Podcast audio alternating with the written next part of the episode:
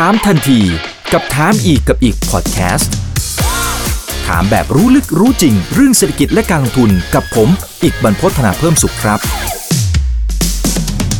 สวัสดีครับ สวัสดีทุกท่านนะครับ นี่คือถามทันทีโดยช่องถามอีกกับอีกทุกเรื่องที่นักทุนต้องรู้กับผมอีกบรรพฒนาเพิ่มสุขนะครับวันนี้ก็เรียนเชิญพี่หมูครับคุณสุวัสดิ์สินสาดกครับกรรมการผู้จัดการบริษัทหลักทรัพย์ที่ปรึกษาการลงทุน FSS International จำกัดมาร่วมพูดคุยกันครับสวัสดีครับพี่หมูครับ ได้ยินไหมครับพี่หมูครับ สวัสดีครับ อ่า ประเด็นเรื่องดราม่าแม่ทำให้ราคาหุ้นก็ลงมาพอสมควรนะครับมันก็จะมีบางประเด็นต้องบอกคุณผู้ชมก่อนนะครับ ว่าบางเรื่องเราคงคุยได้ บางเรื่องมันอาจจะเป็นเรื่องภายในของเขานะครับเราอาจจะไม่ได้ไปแตะในมุมนั้นนะครับนั้นก็จะเอาเฉพาะที่เราคุยได้แล้วกัน ประเด็นที่มันเป็นข่าวลือออกมา มันก็จะมีทั้งเรื่องของการโอนหุ้นนะครับของคุณเจ้าของนะครับบอกว่ามีการขายหุ้นทิ้งนู่นนี่นั่นอะไรอย่างเงี้ยนะครับ อย่างที่สองการซื้อที่ดินนะครับสำหรับการทำนิคมอุตสาหกรรมบลูเทคอะไรต่างๆอย่างที่ 3 การก่อสร้างการลงทุนโครงการโซลาร์ฟาร์มนะดูว่ามีประเด็นต่างๆ อันนี้คือ 3 ประเด็นที่ถูกแชร์ไปเยอะมาก แล้วก็มีการอ้างถึงโบรกหนึ่งด้วยนะครับบอกว่าเนี่ยมีการให้ข่าวให้หลีกเลี่ยงอะไรต่างๆ แต่เขาชี้แจงแล้วว่าไม่เป็นความจริงนะครับครับแล้วก็ทำให้ราคาหุ้นโหพี่หมูร่วงมาผมว่ามีประมาณเท่าไหร่สิบห้าสิบหกเปอร์เซ็นได้ไหมฮะmarket cap ประมาณสักสิบสามบาท ก็เราลาสามบาท ก็สิบสามเปอร์เซ็นต์อะ เพราะมันขึ้นไปร้อยร้อยเศษๆอะถูกไหมฮะ market cap ตอนนี้ประมาณสามแสนสองหมื่นล้าน คูณเร็วๆก็หูยหายไปเกือบห้าหมื่นล้านเลยเหรอฮะเอกกับไอ้ข่าวประเด็นพวกนี้นะฮะ แต่ทีนี้ไอ้วันที่สองเนี่ย มันก็ยังลงต่อเหมือนกันนะทั้งทั้งที่จริงๆเขาก็มีการชี้แจงต่างๆด้วยอะเดี๋ยวเดี๋ยวให้พี่หมูค่อยๆที่ค่อยๆอธิบายหน่อยว่า อย่างแรกเนี่ยเอาคำตอบสั้นๆก่อน ลงมาแบบนี้เป็นโอกาสหรือความเสี่ยงแล้วเดี๋ยวค่อยอธิบายนะ อ่าเฉลยเฉลยให้คุณผู้ชมก่อนในมุมของพี่หมูครับจริง ๆ ทุกครั้งที่ลงดีกว่า แรงๆแบบนี้ไม่ใช่ครั้งนี้ครั้งครั้งเดียวนะครับ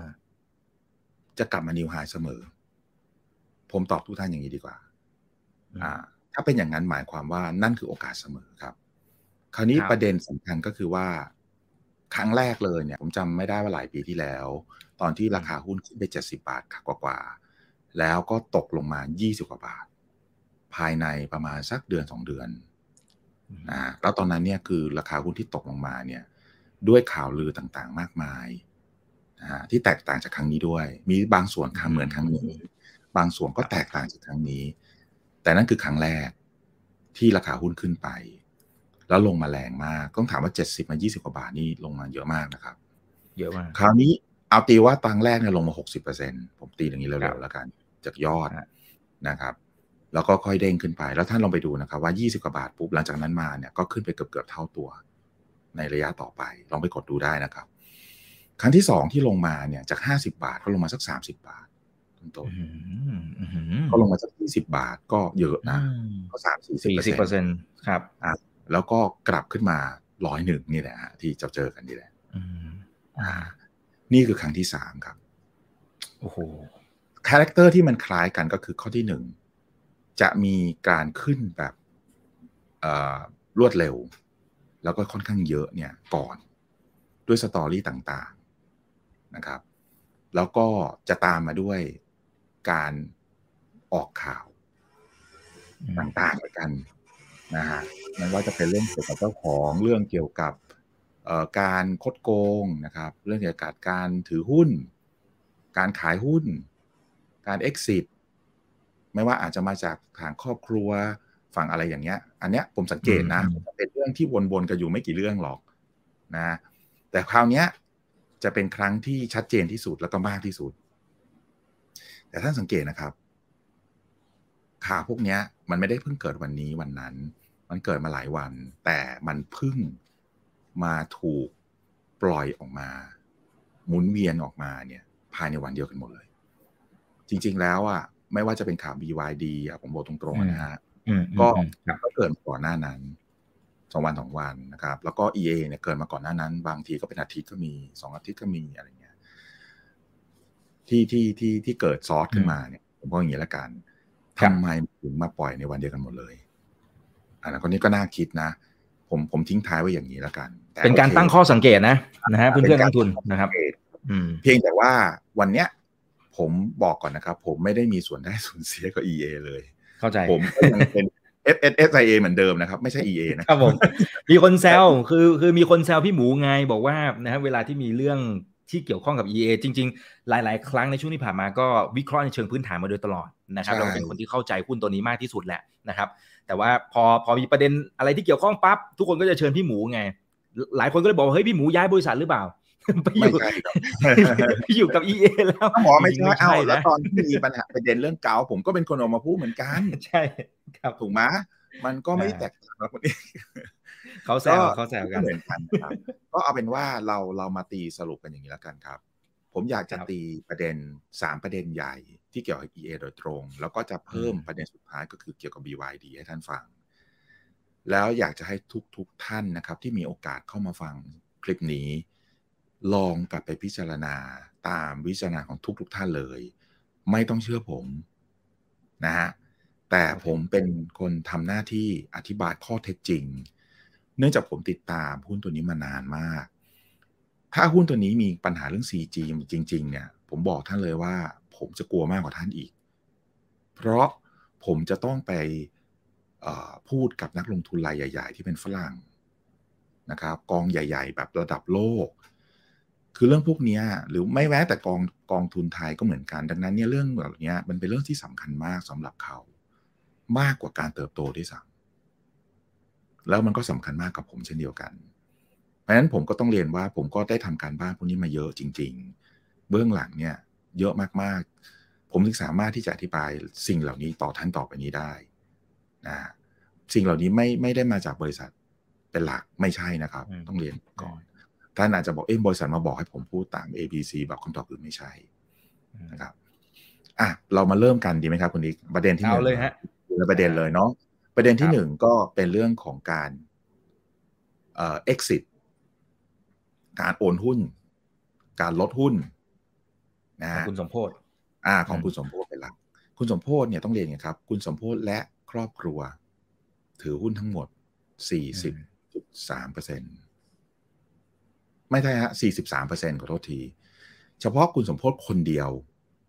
คือ 40.3เปอร์เซ็นต์ที่เหลืออีกราวๆสามเปอร์เซ็นเศษเนี่ย ก็จะประกอบด้วยลูกหลานพี่น้อง คุณพ่อ แล้วก็ภรรยา ด้วยนะครับ อยู่ในนั้นหมดเลยนะก็รวมกันถือสักสามเปอร์เซ็นต์กว่านะครับ แต่ประเด็นคืออย่างนี้ครับ อันนี้เป็นข้อมูลที่อยู่ใน report ผม และเป็นข้อมูลที่เปิดเผยต่อสาธารณชนนะในเว็บไซต์ของเซตและก็ในรายงาน 56คิดหนึ่งประจำปี 2021 ของ EA ในเว็บไซต์ของเขาเอง ในเว็บไซต์ตลาดทรัพย์ก็มีนะครับ ท่านเข้าไปดูได้ แต่สิ่งที่ต่างกันคืออย่างนี้ครับ ถ้าขั้นไปดูรายชื่อในเซตเขาจะไม่แยกแยะให้ท่านดูว่า อออย่างเช่นนะครับ กองทุน UBS เนี่ยเขาเป็นนอมินีในลักษณะ custodian ไม่ทราบหลายๆท่านอาจจะงงว่า custodian หมายถึงอะไร custodian ก็หมายถึงการถือหุ้นแทนเจ้าของหุ้นที่แท้จริงเท่านั้นเอง ไม่ใช่นอมินีนะครับ custodian นี่คือเปิดเผย ชัดเจนนอมินีอาจจะไม่ชัดเจนถูกไหมครับ อาจจะเหมือนกับ เอ๊ะ หลอกหรือเปล่าหรืออะไรอย่างนี้ใช่ไหมครับ แต่อันนี้ไม่ใช่นะครับ อันนี้ถือหุ้นชัดเจน ตลาดหลักทรัพย์รับรู้ ทุกคนรับรู้ว่าอันนี้ถือแทนใคร แต่เวลาโชว์ชื่อเนี่ย มันไม่ได้โชว์ชื่อเจ้าของ ถ้าถือในฐานะคัสโตเดียน มันจะโชว์อยู่ในชื่อกองทุนครับผมอันนี้พอเราเข้าไปอยู่ในเซตเนี่ยเราจะไม่เห็น แต่ถ้าท่านเข้าไปดูในรายงาน 56ขีดหนึ่งของเขา ท่านจะเห็นว่าเขาเขียนแยกให้ท่านเลยนะ แบบชัดเจนมากว่าคุณสมโพศถือหุ้นทั้งหมด 40%เศษเนี่ย อยู่ใน 4 รูปแบบ 4 format หนึ่งคือถือถือตรงด้วยตัวเองเลย ชื่อตัวเองเลยนะครับประมาณ 800 กว่าล้านหุ้น EA มีหุ้นทั้งหมด 3,800 ล้านถ้าผมจำไม่ผิดนะอ่าเขาท่านก็ตีประเมินแล้วกันว่ากี่เปอร์เซ็นต์นะครับ 800 กว่าล้านหุ้นณสิ้นปีที่แล้ว แล้วก็ณวันที่ 15 มีนาที่มีตัวเลขออกมาล่าสุดบนเว็บไซต์ของตลาดหลักทรัพย์ ก็จะเหลือประมาณ 400 กว่าล้านหุ้น นี่คือที่มาว่า การการมองว่าเอ๊ะคุณสมพลลดหุ้นนี่นาจาก800หรือคือถ้าดูผิวเผินมันเป็นอย่างนั้นตอนนี้สิ่งที่ผมจะบอกว่า ไม่ใช่ครับ คุณสมโพศเนี่ยเขาลดหุ้นในชื่อตัวเองตรง400กว่าล้านหุ้น แต่เอา400กว่าล้านหุ้นนั้นนะโอนเข้าไปในคัสโตเดียนที่ผมพูดอะคัสโตเดียนนั้นก็คือการถือแทนในรูปของ trust trust ก็คือกองทุนที่ถูกตั้งขึ้นมาเพื่อรับทรัพย์สินผลประโยชน์ต่างๆ ที่เกิดจากทรัพย์สินนี้ แล้วก็นำทรัพย์สินผลประโยชน์ต่างๆ เนี่ยไปให้กับบุคคลที่เราระบุไว้ เวลาเขาตั้ง trust เนี่ย ส่วนใหญ่เขาตั้งเพื่ออะไรใช่ไหมฮะตั้งเพื่อลูกหลานครับเหมือนคุณคุณนี้ก็อาจจะตั้ง trust ขึ้นมาคนนี้ก็โอนโอนทรัพย์สินไปสักพันล้าน อะแล้วพันล้านเนี่ยก็ก็สาธุครับพี่ ก็สร้างรายได้ อ่า เป็น A B C เป็นปืนปันผลเป็นอะไรก็ว่ากันไปอะนะ แล้วเงินเหล่านั้นเนี่ยก็จะไปให้กับคนที่คุณระบุไว้ อย่างเงี้ยเราเรียกว่าตั้ง trust trust นี่ก็จะต้องมี custodian ก็คือก็ต้องมีคนถือแทนคุณ ก็คือลักษณะเนี้ยเหมือนที่ผมพูดอะ คราวนี้สิ่งที่เกิดขึ้นคือกองทุนที่ถือแทนเขามันจะมีทั้งหมด 3 ชื่อ ชื่อที่ 1 คือ UBS AG สิงคโปร์ branch นะฮะซึ่งตอนนี้ถืออยู่ประมาณเกือบเกือบพันล้านหุ้น พันล้านหุ้น EA นะครับเยอะมากครับ แล้วก็กองทุนที่สองก็จะเป็น Morgan Stanley นะฮะก็จะมีถืออยู่หกสิบกว่าล้านหุ้นไม่เยอะครับ ประเด็นอ่าคนคนที่สามก็จะเป็นเอ่อ UBS AG เอ่อ UBS AG เนี่ยเขามีสองชื่อทำไมที่มีสองกองเพราะนั้นทั้งหมดเนี่ย ทั้งสามกองที่ผมพูด UBS หนึ่งสองแล้วกัน บวกกับ small can หนึ่งเนี่ย ทั้งหมดนี้รวมกันเนี่ยราวๆหนึ่งพันหนึ่งร้อยล้านหุ้นปัจจุบัน เพราะว่าเพิ่มมาจากประมาณหกร้อยเอ่อประมาณหกร้อยกว่าล้านหุ้น ณวันที่คุณสมโพศตั้งกองทุน trust นี้ขึ้นมาในปี 2016 ตอนนั้นเขาโอนออกไปนะครับ แล้วต้องเรียนว่าคนที่ทำธุรกรรม trust ทั้งหมดให้เขาคือ UBS ครับ ผมไม่ต้องการอธิบายกับ UBS คือใครนะฮะ แล้ว UBS ก็มีการแจ้งตลาดหลักทรัพย์ทั้งหมดว่าการการเปลี่ยนหุ้นจากคุณสมโพธิที่ที่เป็นโลเคอลเนี่ย ไปสู่กองทุนต่างประเทศเนี่ยทำไมต้องต่างประเทศ เพราะว่าเวลาเราตั้งกองทุน trust เนี่ยในประเทศไทยไม่ได้มีกฎหมายพวกนี้ที่เอื้อนะครับ เราก็จะไปตั้งต่างประเทศ ไม่งั้นเราจะโดนภาษีประเทศไทยเนี่ยมหาศาล ซึ่งผมบอกตรงๆว่ามันเป็น practice ที่ปกติสำหรับคนเมืองนอกเศรษฐีอเมริกันเศรษฐียุโรปเขาก็ทำกันอย่างเงี้ยครับ ไม่ไม่ใช่เป็นเรื่องที่แปลกอะไรนะครับอ่าคราวนี้ คุณสมพศ์ก็ตั้งอันนี้ขึ้นมา แล้วก็ให้ลูกเขาสามคน คนโตก็ต้องยี่สิบเอ็ดละตอนนี้21แล้วนะครับ ก็แปลว่า21บรรลุนิติภาวะแล้วก็สามารถที่จะเข้าไปเป็นคณะกรรมการใน trust นั้นได้ แล้วลูกอีกสองท่านก็ ถ้าถ้าบรรลุนิติภาวะก็จะเข้าไปได้เหมือนกันนะครับ นั่นคือในที่สุด เพราะกองทุนนี้สุดท้ายแล้วเนี่ย มันก็จะเป็นผลประโยชน์ที่จะเข้าไปสู่ลูกเขาอันนี้เขาก็เขียนไว้อย่างนั้นนะครับ อันนี้สิ่งที่ผมบอกก็คือว่าลดหุ้นหรือเปล่า ถ้าในชื่อตัวเองจริง ๆอะลดจาก 800 กว่าล้านเหลือ 400 กว่าล้าน แต่ถ้าคุณถามว่าในรูป กองทุนต่างประเทศ trust ด้วยรวมกันเข้ามา เพราะเพราะตรงนั้นเนี่ยตลาดหลักทรัพย์เขาจะนับเป็นการถือหุ้นของคุณสมโพศทำไมถึงเป็นเช่นนั้น เพราะว่าคุณสมโพศมีอำนาจควบคุม อยู่นะครับเขายังมีอำนาจควบคุม trust นั้นอยู่ พอเป็นอย่างนั้นเนี่ย ตลาดหลักทรัพย์ก็จะถือว่ายังเป็นของคุณสมโพธิอยู่ดี แต่คนในในรูปแบบเท่านั้นเอง ดังนั้นนะครับ สมมุติถ้าคุณเป็นผู้ถือหุ้นใหญ่ คุณจะซื้อเพิ่ม ลดเพิ่ม ลดหุ้นเนี่ย คุณต้องแจ้งตลาดถูกต้องไหมครับ แล้วตลาดต้องรายงานด้วยถูกต้องไหมครับ ใช่ครับทำไมกรณีนี้ไม่มี เพราะตลาดเขาไม่ถือว่าเป็นการลดหรือเพิ่มไงครับ อืม อืมเขาถือว่าเป็นการเปลี่ยนเฉยอ่า เปลี่ยนเหมือนเปลี่ยนชื่อเฉยๆอะถูกไหมแต่แต่โดยภาพรวมยังเป็นคุณสมโพธนี่แหละต้องเพราะฉะนั้นทุกอย่างที่เขาเปลี่ยนเนี่ย หนึ่ง UBS เป็นคนทำให้สองตลาดหลักทรัพย์รับรู้ทั้งหมดกรอตรับรู้ เพราะฉะนั้นถ้าใครเข้าใจว่าเอ้ยอย่างนี้เนี่ยกรอตต้องมาตรวจสอบ ผมบอกว่าตรวจสอบอะไรอะครับ เพราะทั้งกรอตทั้งตลาดเขาก็รู้ของเขาอยู่แล้วอะแล้วมันเป็นธุรกรรมที่ปกติครับ คุณคุณสามารถที่จะทำแบบนี้ได้ คุณคืนนี้ก็ทำได้ครับ ใครๆก็ทำได้ฮะนะฮะแต่แต่ต้องแจ้งตลาดนะว่าคุณกำลังทำอะไรอยู่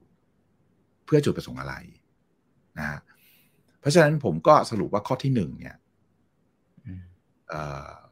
คุณสมพศ์ไม่ได้ลดหุ้น ปัจจุบันนี้ยังถืออยู่เท่าเดิมเลยคือสี่สิบจุดสามเปอร์เซ็นต์ในใน EA นะครับ เพียงแต่ว่าไปอยู่ในกองทุนต่างประเทศ trust เนี่ยมากขึ้น จริงๆสี่สิบสามใช่ไหมครับ พี่หมูสี่สิบสามเปอร์เซ็นต์นี่คือครอบครัวทั้งหมดครับโอเค แต่ถ้าเอาเฉพาะแต่ตัวเขาตัวเดียวอะคือสี่สิบจุดสาม โอเค เพราะฉะนั้นถ้าคุณถามว่าการย้ายจากชื่อตัวเองตรงในแต่ในประเทศไทยไปอยู่ต่างประเทศที่เป็น trust หมายความว่าอะไร ก็หมายความว่าคุณสมพงศ์กำลังจะถ่ายทรัพย์สินให้ลูกมากขึ้นนั่นเอง พูดอย่างนี้เข้าใจไหมฮะเพราะการถ่ายเป็นทัสแสดงว่าเขายังมีอำนาจควรควบคุม แต่เขาใช้ไม่ได้รับผลประโยชน์นะคุณคุณต้องเข้าใจนะมันมันไม่เหมือนกันนะ ถูกไหมครับ แต่ถ้าเขาถือหุ้นของเขาเองเนี่ยเขาเป็นเจ้าของด้วย แต่เขาได้ประโยชน์ถูกไหมครับ อันนี้คุณว่าต่างกันไหมต่างกันคือบางคนเขาก็ไม่แยกว่าเออเขายังมีอำนาจนี่ใช่ครับมีอำนาจก็เหมือนคุณเป็นผู้จัดการมรดกอย่างเงี้ย แต่คุณมีอำนาจใช้เงินไหมไม่ครับ เพราะเพราะจริงๆมันต้องอยู่ที่มรดกนั้นมันเขียนว่าอะไรถูกไหมแต่ส่วนใหญ่แล้วคุณเป็นผู้จัดการมรดกแต่คุณไม่มีอำนาจใช้เงินนะ คุณต้องเอาเงินอะไรต่างๆ เนี่ยไปให้คนที่ได้รับมรดกจริง ๆ หลักการเดียวกันครับ เหมือนกับการตั้งกองทุนนี้ขึ้นมา trust นี้ ซึ่งเป็นเป็นเป็นการทำปกติของเมืองนอกนะครับ ผมมองเรียนอย่างนี้ แล้วก็ย้ำเลยนะครับ คนทำคือ UBS คนรับรู้ก็คือตลาดหลักทรัพย์กับกรทดังนั้นจึงไม่จำเป็นต้องแจ้งอะไร อืมแล้ว ก็ไม่จำเป็นเลย แล้วก็จะไม่มีทางเกิดขึ้นว่ากรตจะมาตรวจสอบอะไร มันไม่มันต้องตรวจสอบอะไรแล้วครับเขารู้อยู่แล้ว อืมเพราะเขาอย่างนี้ อันนี้ผมว่าน่าจะเคลียร์นะฮะครับสิ่งที่ผมพูดเนี่ย มันคือข้อเท็จจริง มันไม่ใช่การคาดการณ์นะ แล้วก็ผมก็แค่พูดไปตามข้อเท็จจริงเฉยๆผมไม่ได้พูดว่าใครถูกใครผิด ไม่ได้พูดว่า คุณสมโพศทำไมต้องย้ายหุ้นโอ้อันนี้ผมคงไม่รู้หรอกนะครับ ว่าเขาจะย้ายตัวเองไปอยู่ลูกไปตุกทัสทำไมอันนั้น อันนั้นอันนั้นก็เป็นเรื่องของเขาแล้วนะ ไม่ใช่เรื่องของที่ผมจะต้องไปก้าวไก่อะไร ผมแค่อธิบายท่านฟังว่าหนึ่งเขาไม่ได้ลดหุ้นนะครับสองเขาไม่ได้ทำธุรกรรมอำพางสามคือทุกอย่างถูกกฎหมายกรตรับรู้ UBS เป็นคนทำผมอยากให้ท่านเข้าใจแค่นี้แหละ แล้วผมคิดว่าทุกๆทท่านก็ ใช้วิจารณญาณติดตามเอาเอง เพราะว่าผมก็ต้องเรียนอีกอย่างหนึ่งว่า ถ้าท่านเป็นคุณสมโพธผมไม่รู้เขาอะไรคือถูกผิดในเรื่องอื่น แต่ในเรื่องของการมองว่าเป็นเจ้าของธุรกิจหมวก หมวกเจ้าของธุรกิจเนี่ยที่ผ่านมาเนี่ยตั้งแต่ EA เข้าตลาด เคยสักครั้งไหมฮะว่าเขาอะทำให้ท่านรู้สึกว่าเขาโกง ท่านได้มองในมุมกลับว่าธุรกิจที่เขาทำเนี่ย มีอะไรที่ท่านรู้สึกว่าเขาทำแล้วไม่ได้ดี กว่าคนอื่น หรือกว่าที่เราคิด ผมพูดผมผมฝากไว้อย่างนี้แล้วกัน เช่นโซลาร์ฟาร์มเขาทำได้กำไรมากกว่าคนอื่นไหมลงทุนสูงกว่าคนอื่นจริงไหมเดี๋ยวผมจะพูดต่อไปวินฟาร์มเนี่ยเขาทำกำไรได้มากกว่าคนอื่นไหมหรือสูงกว่าคนอื่นไหมหรือแม้แต่ EV อะก็ก็ที่กำลังจะเนี่ยก็ก็เช่นเดียวกัน ดังนั้นเนี่ยในเชิงธุรกิจนะครับ ถ้าเราจะจะตัดสินคนคนหนึ่งว่าด้วยธุรกิจเนี่ย ก็ท่านก็ลองนึกดูว่าที่ผ่านมาสิบกว่าปีเนี่ยมันเป็นยังไง แต่ถ้าท่านจะมองเขาด้วยมุมอื่น อันนี้ผมไม่ไม่ทราบ ผมขอละไว้เพราะผมไม่ไม่ไม่รู้นะครับ ก็ข้อที่หนึ่งเนี่ย ผมคิดว่าน่าจะน่าจะเคลียร์นะครับ เคลียร์อ่าเคลียร์ครับ อ่า ผมขอมาประเด็นที่สอง ครับผม ข้อที่สองขอเป็นเรื่องนี้ก่อนละกัน Blue Tech City โอเคนิคมคืออย่างนี้ทุกท่านคงทราบว่า EA เนี่ยตั้งใจจะสร้างโรงงานแบตเตอรี่ใหญ่โตในอนาคต ตอนนี้ขนาดก็คือแค่หนึ่งกิกะวัตต์อ้าวซึ่งเล็กนะครับ ก็ไม่ได้ใหญ่มาก แต่เขาตั้งใจที่จะขยายไปถึง 50กิกะวัตต์อ้าวซึ่งใหญ่มาก ใหญ่ขนาดไหน ใหญ่ขนาดที่ว่า โรงงานหนึ่งของเทสลาเนี่ย ที่สร้างแบตเตอรี่ให้รถตัวเองเนี่ยยังสามสิบกิกะวัตต์เองนะครับแปลว่าเขามีความคิดที่ยิ่งใหญ่มาก แต่วันนี้เขาจะค่อยๆสร้างไปตามดีมานที่มันมา อาจจะใช้เวลาห้าปีสิบปี ถึงจะไปถึงห้าสิบกิกะวัตต์ก็ได้นะครับ ไม่ไม่ใช่ปีสองปีนะครับ คราวนี้อีกอันหนึ่งที่เขาสร้างแน่ ๆ ก็คือเสร็จแล้วด้วยก็คือ แล้วก็ใช้งานแล้วก็คือเรื่องโรงงานสร้างรถ e-bus กับ e-truck อันนี้ทุกคนก็คงทราบกันอยู่แล้ว เขาก็มีการส่งมอบรถไปร้อยสองร้อยคันละ แล้วปีนี้ก็น่าจะส่งมอบประมาณสองพันกว่าคันนะอย่างที่ตามที่เป็นข่าว คราวนี้พอเขาจะทำอย่างนี้ย เนื่องจากว่าเขาก็มองว่าอะถ้าเขาจะสร้างนี้ ธุรกิจ EV กับแบตเตอรี่เนี่ย มันคือหนึ่งใน 12 อุตสาหกรรมหลักในอินดัสทรี4.0 ที่ รัฐบาลไทยนะครับ ตั้งใจที่จะส่งเสริมใน EEC ทุกท่านไปดูได้นะครับว่าใน EEC มันจะเขาจะมีเขียน 12 เลย ใน report ผมก็มีนะครับบอกไว้ 12 อันนั้นเนี่ย มันก็จะประกอบด้วย medical tech biotech technology อะไรต่างๆ เยอะแยะไปหมดนะครับ ที่มันไฮเทคมาก ๆ เลย แล้วก็เรื่องการบินนะฮะเรื่องรถเรื่องเกี่ยวกับรางนะครับ แต่ว่ามีอย่างอันแน่ๆคือ เรื่องเกี่ยวกับรถยนต์ไฟฟ้าคราวนี้พอเขาอยู่ในอุตสาหกรรมหนึ่งในสิบสองเขาก็ต้องควรจะไปตั้งนิคมที่อยู่ใน EEC ใช่ไหมครับ ครับ EEC เนี่ยมีสามจังหวัด ชาเชิงเซาระยอง ระยอง และ และอะไรครับ ชนบุรี แค่นี้เลย คราวนี้ท่านลองคิดใหม่ ระยองเนี่ยท่านว่าที่ดินแพงไหมน่าจะขึ้นมาแล้วแพงครับ เพราะว่าโรงงานมันเยอะมากแบบพุแหลมฉบัง โอ้แย่ไปหมดอะครับ ท่านขยับมาชนบุรีท่านว่าแพงไหมแพงแน่นอนครับแน่นอน ท่านขยับมาฉาเชิงเซาท่านว่าแพงไหมอืมยังไม่แพงตอบงี้ดีกว่า อาจจะขึ้นมาแล้วแต่ถ้าเทียบกับสองจังหวัดนั้นยังไม่แพงใช่ครับ เพราะอืมว่า ชาเชิงเซาไม่เคยถูกพัฒนาเป็นอุตสาหกรรมมาก่อน ตอบอย่างนี้ดีกว่าชนบุรียังมีแล้ว ชนระยองมีแล้ว แต่ชาชนชาเชิงเซาไม่มี เราจะรู้จักกันอะไรครับ เมืองแปดริ้วนะขนมขนมสาลี่อร่อย ไปไหว้พระหลวงพ่อโสธรเนาะอันนี้ที่เรารู้จักกันเนาะแต่ผมก็เลยจะบอกว่าฉะเชิงเซาเนี่ย ติดกับกรุงเทพนะครับ แล้วใกล้มากท่านวิ่งไปทางสุวินทวงศ์ก็ถึงฉะเชิงเซาแล้วอะใกล้กว่าชนบุรีอีก แต่การใกล้กว่าชนบุรีท่านว่าแปลกไหมกลับกลายเป็นพื้นที่สีเขียวที่ไม่สามารถจะพัฒนาอุตสาหกรรมได้ เออ แปลกไหมฮะ แต่ชนบุรีอะทำได้ อุยยะเต็มไปหมดเลยระยองก็ได้ ที่ถึงแพงไงครับ อะอืมถ้าผมมาอธิบายท่านฟังอย่างเงี้ย ท่านคิดว่าท่านอยากจะตั้งโรงงานที่ไหนครับ ชนบุรีหรือระยอง หรือฉะเชิงเซาด้วยพื้นที่ที่เยอะๆ เพราะ EEC มันครอบคลุมสามจังหวัดถูกไหมคนนี้ ไม่ใช่ครับชนบุรีอย่างเดียวไม่ใช่ระยอง แต่ฉะเชิงเซาด้ด้ววยยเชิงเซานี่แหละ อืมอ่า ราคาก็ยังไม่เพแพราะงฉะนั้นเขาก็เลยเลือกไปฉะเชิงเซาอืมคราวนี้พอเลือกไปฉะเชิงเซาผมต้องบอกก่อนว่า ถ้าท่านมาซื้อที่ตอนเนี้ย ท่านว่าแพงไหมแพงแต่ถ้าท่านจะเตรียมตัวท่านต้องเตรียมตัวตั้งแต่ห้าปีเจ็ดปีที่แล้วใช่ไหม เพื่อซื้อที่ดินไว้ก่อน แต่ถ้าท่านซื้อห้าปีเจ็ดปีที่แล้วนะ ผมเรียนท่านแล้วว่าฉะเชิงเซาคือพื้นที่สีเขียวอืม green zone แปลว่าท่านยังทำนิคมไม่ได้นะ ต้องเปลี่ยนกฎหมาย ต้องเปลี่ยนสีที่ดินจากสีเขียว green zone เป็นสีม่วง purple zone ซึ่งหมายถึงว่าจะสร้างโรงงานอุตสาหกรรมได้ทำไมถึงทำได้ครับ เพราะกฎหมายพิเศษก็คือ EEC ไงครับ EEC ตัวนี้แหละเป็นตัวครอบสามจังหวัดนี้ แล้วมีอำนาจที่จะเปลี่ยนสีเขียวให้เป็นสีม่วงได้ แต่ว่าถามว่าชนบุรีกับระยองเนี่ยจำเป็นต้องทำตรงนั้นไหม ไม่ค่อยเท่าไหร่ เพราะอะไรครับ เพราะเขามีสีม่วงอยู่แล้วเยอะแยะ อันนี้แตกต่างกันนะ คราวนี้ที่มาของเรื่องนี้คืออย่างนี้ครับ ถ้าเอาข้อสรุปก็คือว่า หลายหลายคนเข้าใจว่าคุณสมโพศและก็กลุ่ม เอาเปรียบบริษัท EA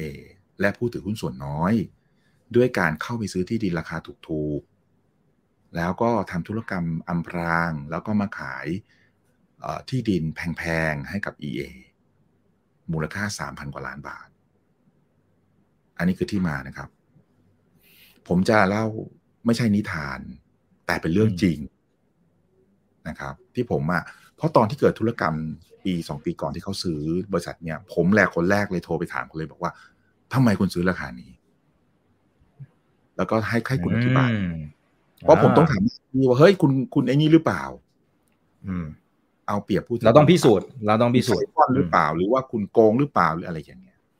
พวกคุณนะผมผมทำหน้าที่อะไรผมกลัวที่สุดเลยคือเรื่องนี้แหละ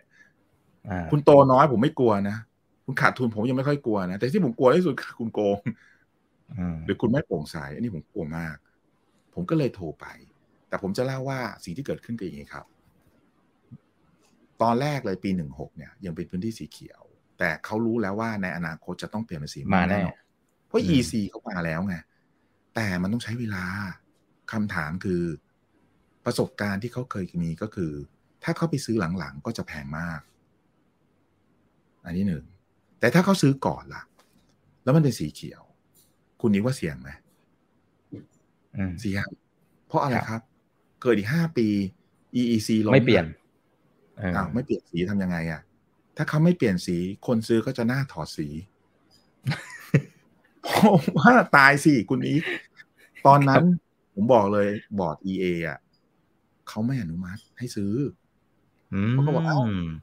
แล้วคุณรู้ได้ยังไงว่ามันจะร้อยเปอร์เซ็นเปลี่ยนสีอะ แล้วถ้าไม่เปลี่ยน สมมุติคุณอีกเป็นบอร์ด EA คุณต้องรับผิดชอบไหมถ้าคุณอนุมัติครับ จะถูกฟ้องย้อนกลับนะ งานเข้าเลยแล้วฮะ อืม เลยไม่ไม่ได้ซื้อพอไม่ได้ซื้อเสร็จคุณสมพงก็บอกอ้าวถ้าอย่างนี้ทำยังไงอะเอาอย่างนี้แล้วกัน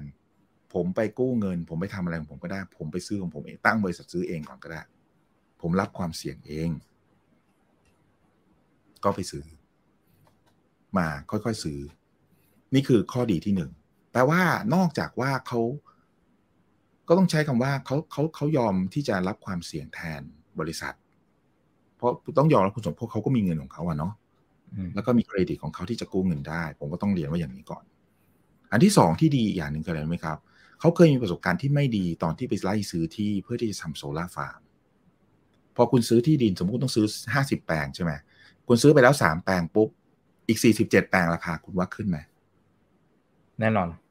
อ่า แน่นอนเพราะอะไรฮะ เพราะทุกคนรู้แล้วว่าคุณจะซื้อไปทำอะไร อ่าก็ต้องดักก่อนแต่ถ้าคุณคุณอีกไปซื้อที่สามแปลง สุวัสด์ไปซื้ออีกสามแปลง อ่า คุณอีกนายกอไปซื้ออีกสามแปลง คุณว่าทุกที่ขึ้นไหมยังไม่ขึ้น เพราะอะไรครับ เพราะคนขายไม่รู้ไงครับ ว่าคุณจะซื้อกระจายกระจายไปอ่าคุณไม่รู้ อ่า นี่คือข้อดีนะ คุณว่าข้อดีไหมอะคำถามต่อคำถามต่อไปคือ โอเค คุณจะซื้อถูกซื้อแพงก็เรื่องของคุณเดียแต่คุณขายแพงอะ่ะ ใช่ไหม ผมก็จะตอบว่าอย่างนี้ ตอนที่เขาขายอะ่ะ ก็คือประมาณห้าหกปีมาแล้วหลังจากนั้น แล้วก็ ตอนนั้นเนี่ย มันเเขาเขาก็บอกเขาบอกนะว่าเขาคุยคณะกรรมการเขาแน่ใจแล้วล่ะ เหลืออีกไม่เกินประประมาณปีหนึ่งอะสีจะถูกเปลี่ยนแน่นอน เพราะกระบวนการต่างๆ กฎหมายลูกเลยต่างๆ ที่ EC ผ่านมาเกือบทั้งหมดแล้วเนี่ย มันใกล้ที่จะมาถึงจุดที่ Final ไลน์ละแต่คำถามคือทำไมต้องโอนตอนนั้นซื้อกันตอนนั้น เพราะถ้าคุณผ่านรอให้มันผ่านไปเป็นสีม่วงปุ๊บ คุณต้องขายแพงแล้วใช่ไหมคุณพี่อืม อืม อืมแพงขึ้นมา ต้องแน่นอนแพงขึ้นเยอะด้วยผมบอก ไม่ใช่แพงขึ้นนิดหน่อย แต่ถ้ามันก้ากึ่งเนี่ย มันจะยังถูกกว่า อ่าคราวนี้คำถามคือราคาที่เขาขายเนี่ย มันรู้ได้ยังไงว่ามันไม่แพง อันที่หนึ่งนะครับ เนื่องจากมันเป็น related party คือบริษัทหนึ่งคุณประโพธถือ คุณบริษัทนี้คุณประโพธก็ถือเยดังนั้นมันมันจะมันเป็นกฎหมายอยู่แล้ว ที่คุณจะต้องจ้าง third party ที่มีความเชี่ยวชาญในการประเมินที่ดิน มาประเมินว่าไอ้ตรงเนี้ยมันควรเท่าไหร่นะมันแล้วถึงจะซื้อขายกันได้ ซึ่งเขาก็จะมีหลักการอะไรของเขาถูกต้องครับ อันที่สองครับ ผมอันนี้ผมไปตัวเอง อันนี้ไม่ใช่เขาบอกเลยนะผมก็ไปดู เอ๊ะ แล้วแถวนั้นช่วงนั้นเนี่ยมันมีนิคมอื่นหรือเปล่า ปรากฏว่ามีครับ นิคมของบริษัทชื่อ TFD Thai Factory ซึ่งตอนนี้ไม่แน่ใจว่าเปลี่ยนชื่อหรืออยังนะครับ อาจจะเป็นชื่อ JK CK หรือเปล่าผมก็ไม่แน่ใจเนาะแต่ TFD หลายหลายท่านรู้จัก เขามีนิคมอยู่ที่ชาเชิงเซาท่านไปดูสิ ไม่ไกลครับ แต่เขาขายที่ดินแพงกว่านี้สิบกว่าล้าน แต่ต้องบอกก่อนว่าที่ดินของเขาอะ่ะ มันมีโครงสร้างพื้นฐานแล้วนะคุณอิก พร้อมที่จะไปตั้งโรงงานอะไรอย่างเงี้ยเขาต้องขายแพงอยู่แล้วใช่ไหมคุณอิกแต่ผมเอาตรงนี้เป็น benchmark หนึ่งแล้วคุณก็ปรับ พื้นโครงสร้างพื้นฐานลงมา ถ้าคนที่ดินแถวนั้นน่ะ ถ้าไม่มีโครงสร้างพื้นฐานมันควรจะอยู่ที่เท่าไหร่ อืม อืม ก็ต้อง discount ลงไปเพราะผมก็มาเปรียบเทียบกับสิ่งที่เขาซื้อเนี่ย อืมเอ๊ะมันก็ไม่ได้แพงเขาซื้อไปสองพันกว่าไร่สามพันกว่าล้าน คุณว่าอีกคุณอีกก็ประเมินเอาง่ายๆว่ามันที่ดินมันเท่าไหร่อะแต่ว่าถ้าเกิดที่ที่ที่ไทยทีเอฟดีเขาขายเนี่ยสิบล้านขึ้นนะไร่หนึ่งอะ อะผมพูดแบบนี้ท่านเข้าใจไหมฮะ คือผมอะไม่ได้เชื่อบริษัท แค่ฟังแล้วก็ได้ข้อมูลมา แล้วก็มาประเมินมาคำนวณ แล้วผมก็ไปหาข้อมูลอย่างอื่นที่มาเปรียบเทียบ เอ๊ะ มันจริงหรือเปล่า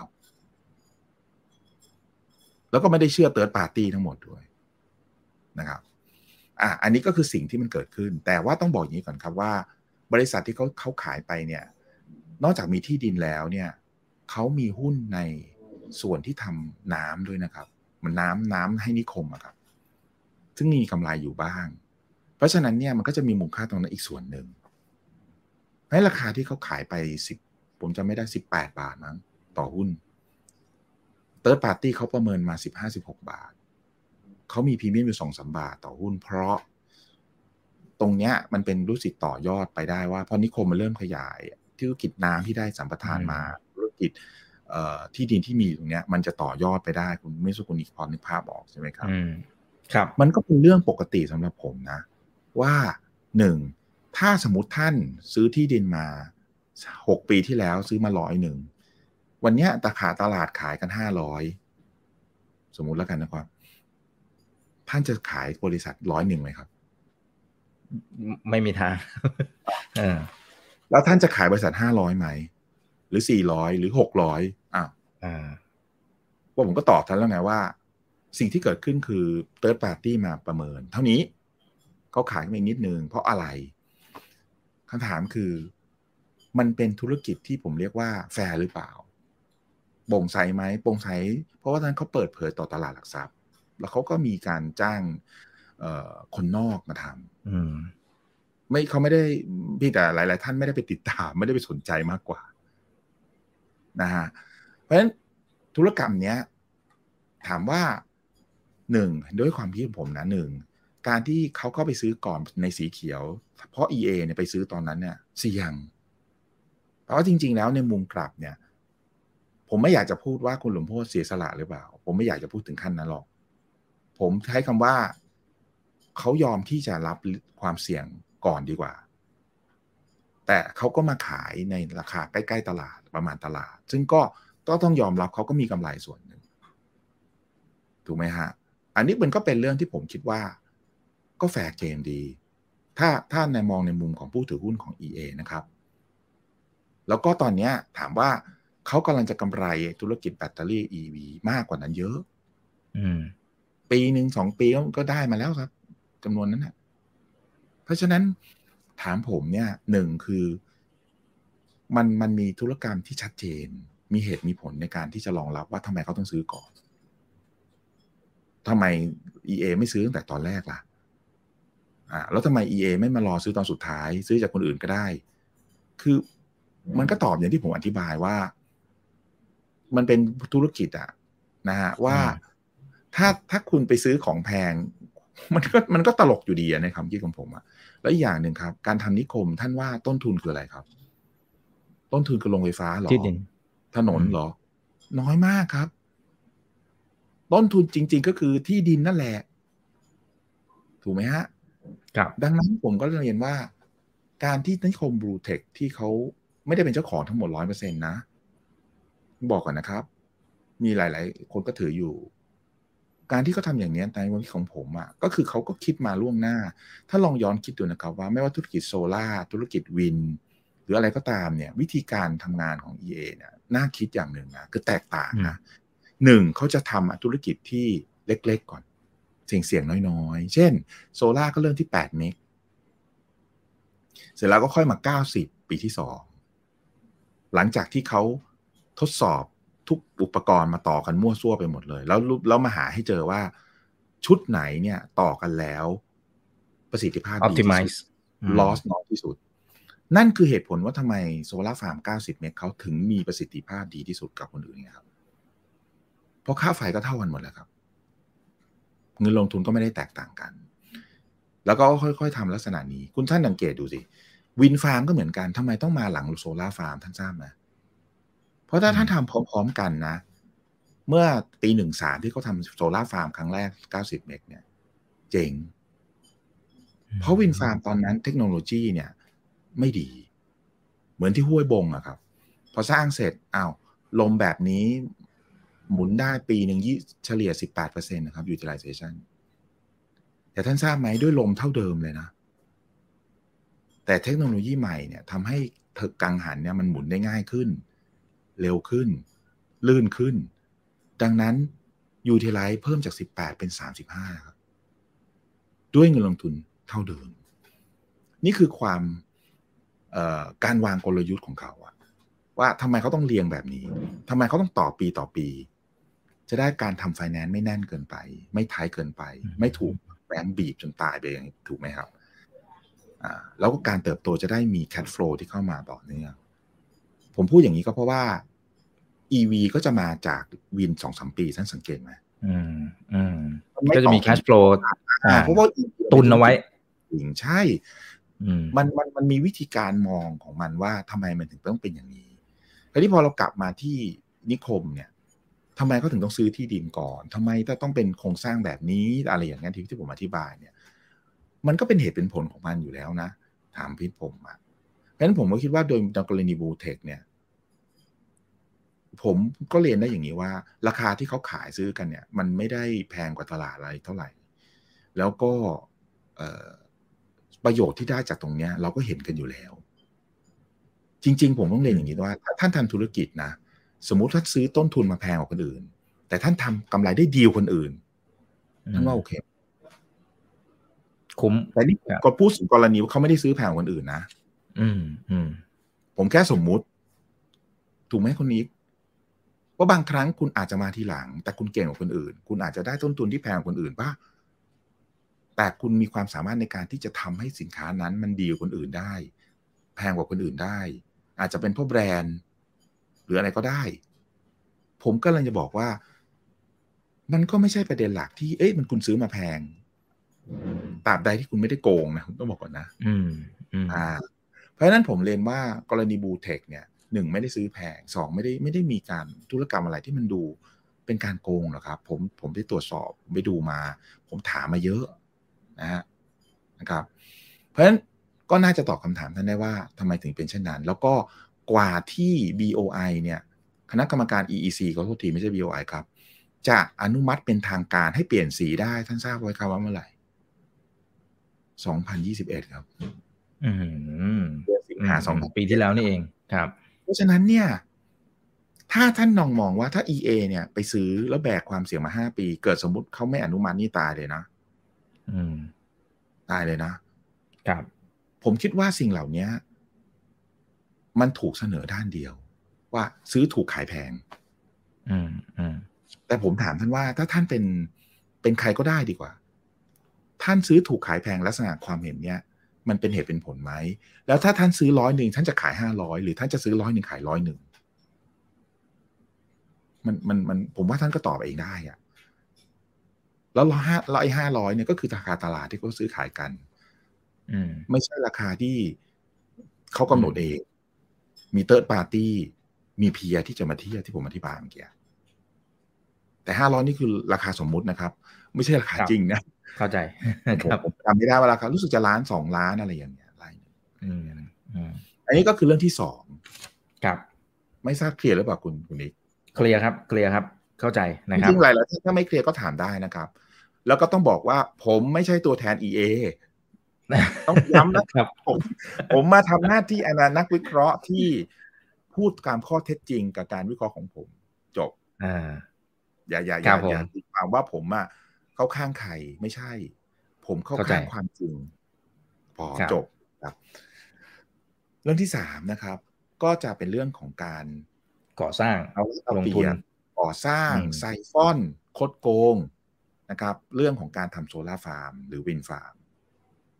ต่างๆ โดยเฉพาะระบุชัดเจนคือโซลาร์ฟาร์มนครสวรรค์เป็นหลัก เพราะโซลาร์ฟาร์มนครสวรรค์คือโซลาร์ฟาร์ม 90 เมกแรกของเขา ที่อันแรกของเขาคือ8เมกนะครับ ที่ลพบุรี แต่อันนั้นนะมันไม่มันเล็กนะครับ มันก็ไม่ได้มีประเด็นอะไร เยอะ 90 เมกแรกเนี่ยเขาสร้างไปประมาณสักห้าหกพันประมาณร่วมๆหกพันล้านนะถ้าผมจำไม่ผิด เมกหนึ่งก็ตกประมาณสักเจ็ดสิบล้านบวกลบถ้าท่านย้อนกลับไปดูอีกบริษัทหนึ่งนะครับ คือ SPCG ซึ่งสร้างในไล่เลี่ยกันเลย เพราะโปรเจกต์นคอนสวรรค์เสร็จปี 13 COD SPCG เสร็จปี 1112 ท่านลองไปดูได้เลยนะครับ ข้อเท็จจริงมันคือ ตอนนั้นเนี่ยโซลาร์ฟาร์มเขาข้าวสร้างกันมีกันร้อยล้านนะครับ อันนี้ไม่ใช่ผมเดานะ อันนี้คือข้อเท็จจริงที่เกิดขึ้น แล้วปีหนึ่งสามเนี่ย ตอนที่เขาสร้างเนี่ยมันเริ่มลดลงละเขาก็สร้างมาทั้งเจ็ดสิบล้าน ท่านถามผมถามท่านว่า หลาย ๆ ท่านลองลองตามดูคิดตามดูนะครับเอ๊ะมันเมคเซนหรือเปล่า จากร้อยล้านลงมาเจ็ดสิบล้านเออมันก็มันก็ไม่ได้แพงหรือเปล่า เพราะคนอื่นตอนที่สร้างปีเดียวกับเขาก็ประมาณนี้ครับเจ็ดแปดสิบล้าน เพราะฉะนั้น ราคาเนี่ยมันไม่ได้แพงกว่าคนอื่นอ่าอันนี้อันแรกก่อนนะครับ อันที่สองคือ มีการคดโกงกันหรือเปล่า ในเรื่องของกระบวนการจัดจ้างจัดซื้อสินตัวนั้นตัวนี้อะไรเยอะแยะไปหมดนะครับ ไม่ว่าจะเป็นแผงอินเวอร์เตอร์ นะครับเคเบิลอะไรเยอะแยะหมดนะครับ ที่มันเอามาประกอบเป็นโปรเจกต์โซลาร์ฟาร์มสิ่งหนึ่งที่ผมไปอ่านดูทั้งหมดนะ แล้วเขาไม่ได้พูดเลยคำเดียว คือคำว่า turnkey turnkey คืออะไรครับ turnkey ก็คือเหมือนกับท่านสร้างบ้านท่านสร้างบ้านหลังหนึ่งแล้วกัน ท่านบอกผู้รับเหมาว่า อะคุณเหมาไปเลยเท่าไหร่ ผมบอกคุณบอกสิบล้าน โอเค ท่านพอใจไหมสิบล้านอะสิบล้านท่านก็ต้องระบุว่า คุณต้องใช้พื้นยี่ห้อนี้นะ แบบนี้นะกำแพงแบบนี้เสาต้องมีสิบกี่ต้น ความลึกเท่าไหร่เสาเข็มแบบนี้นึกออกไหมครับคุณนิกอะเราก็ระบุไป คุณก็สร้างตามนี้ หน้าที่ท่านก็คืออะไรครับ ตรวจว่าเขาทำถูกหรือเปล่า แต่หน้าที่ท่านไม่ต้องไปดูว่าเขาซื้อเสาเข็มมาเท่าไหร่เขาซื้อถูกหรือแพง เขาซื้อกระเบื้องที่ท่านบอกไปเท่าไหร่ ถูกไหมครับ เพราะเขาอาจจะซื้อถูกได้เพราะอะไรครับ เช่น ถ้าเผอิญว่าสิ่งที่ท่านบอกเขาไปอะดันไปมีโปรเจกต์อื่นใช้ แล้วเขาไปซื้อมาทีเดียวเอ c o n o m y of scale เอาเขาก็ซื้อถูกมาคุณนิก หรือเขาอาจจะมีความสัมพันธ์กับผู้ผลิต หรืออะไรก็เรื่องของเขามะตราบใดที่มันเป็นเทิร์นคีหมายความว่าอะไร คนที่ให้สร้างหรืออย่างเราเนี่ย ถ้าสร้างบ้านในกรณีเขาสร้างโซลาร์ฟาร์มเขาไม่ได้อยากจะไป รับความเสี่ยงอะไรเยอะแยะอังั้นคุณเหมาไปเลย เท่านี้พอเทิร์นคีจบแปลว่า ที่เหลือเนี่ย ผู้รับเหมาซึ่งเป็นบริษัทจีนเนี่ยเขาจะไป subcontract ใครเขาจะไปซื้อแผงเท่าไหร่อันนั้นมันก็เรื่องของเขาตราบใดที่เขาซื้อสิ่งใช้สิ่งที่เรากำหนด เพราะจริง ๆ แล้วผมต้องเรียนว่า การสร้างโซลาร์ฟาร์มเนี่ยหรือ wind farm เนี่ย มันจะมียี่ห้อกับสเปคกำหนดไว้เลยนะครับคุณอิก โดยใครทราบไหมแบงค์ไม่ใช่ EA นะครับ EA ก็ส่วนหนึ่งแบงก์ก็ส่วนหนึ่ง เพราะแบงก์เนี่ยเขาจะกลัวที่สุดเลยว่า อ้าว คุณสร้างมาแล้วมัน off specประสิทธิภาพเหมือนกับที่มานำเสนอหรือเปล่าถูกไหมคุณนี้นั่นคือสิ่งที่แบงก์เขากลัว แบงก์เขาก็จะบอกมาเลย โอเค ยี่ห้อแผงคุณต้องมีหนึ่งในห้านี้นะ ยี่ห้ออินเวอร์เตอร์ต้องหนึ่งในห้านี้นะ ยี่ห้อเคเบิลต้องหนึ่งในห้านี้นะ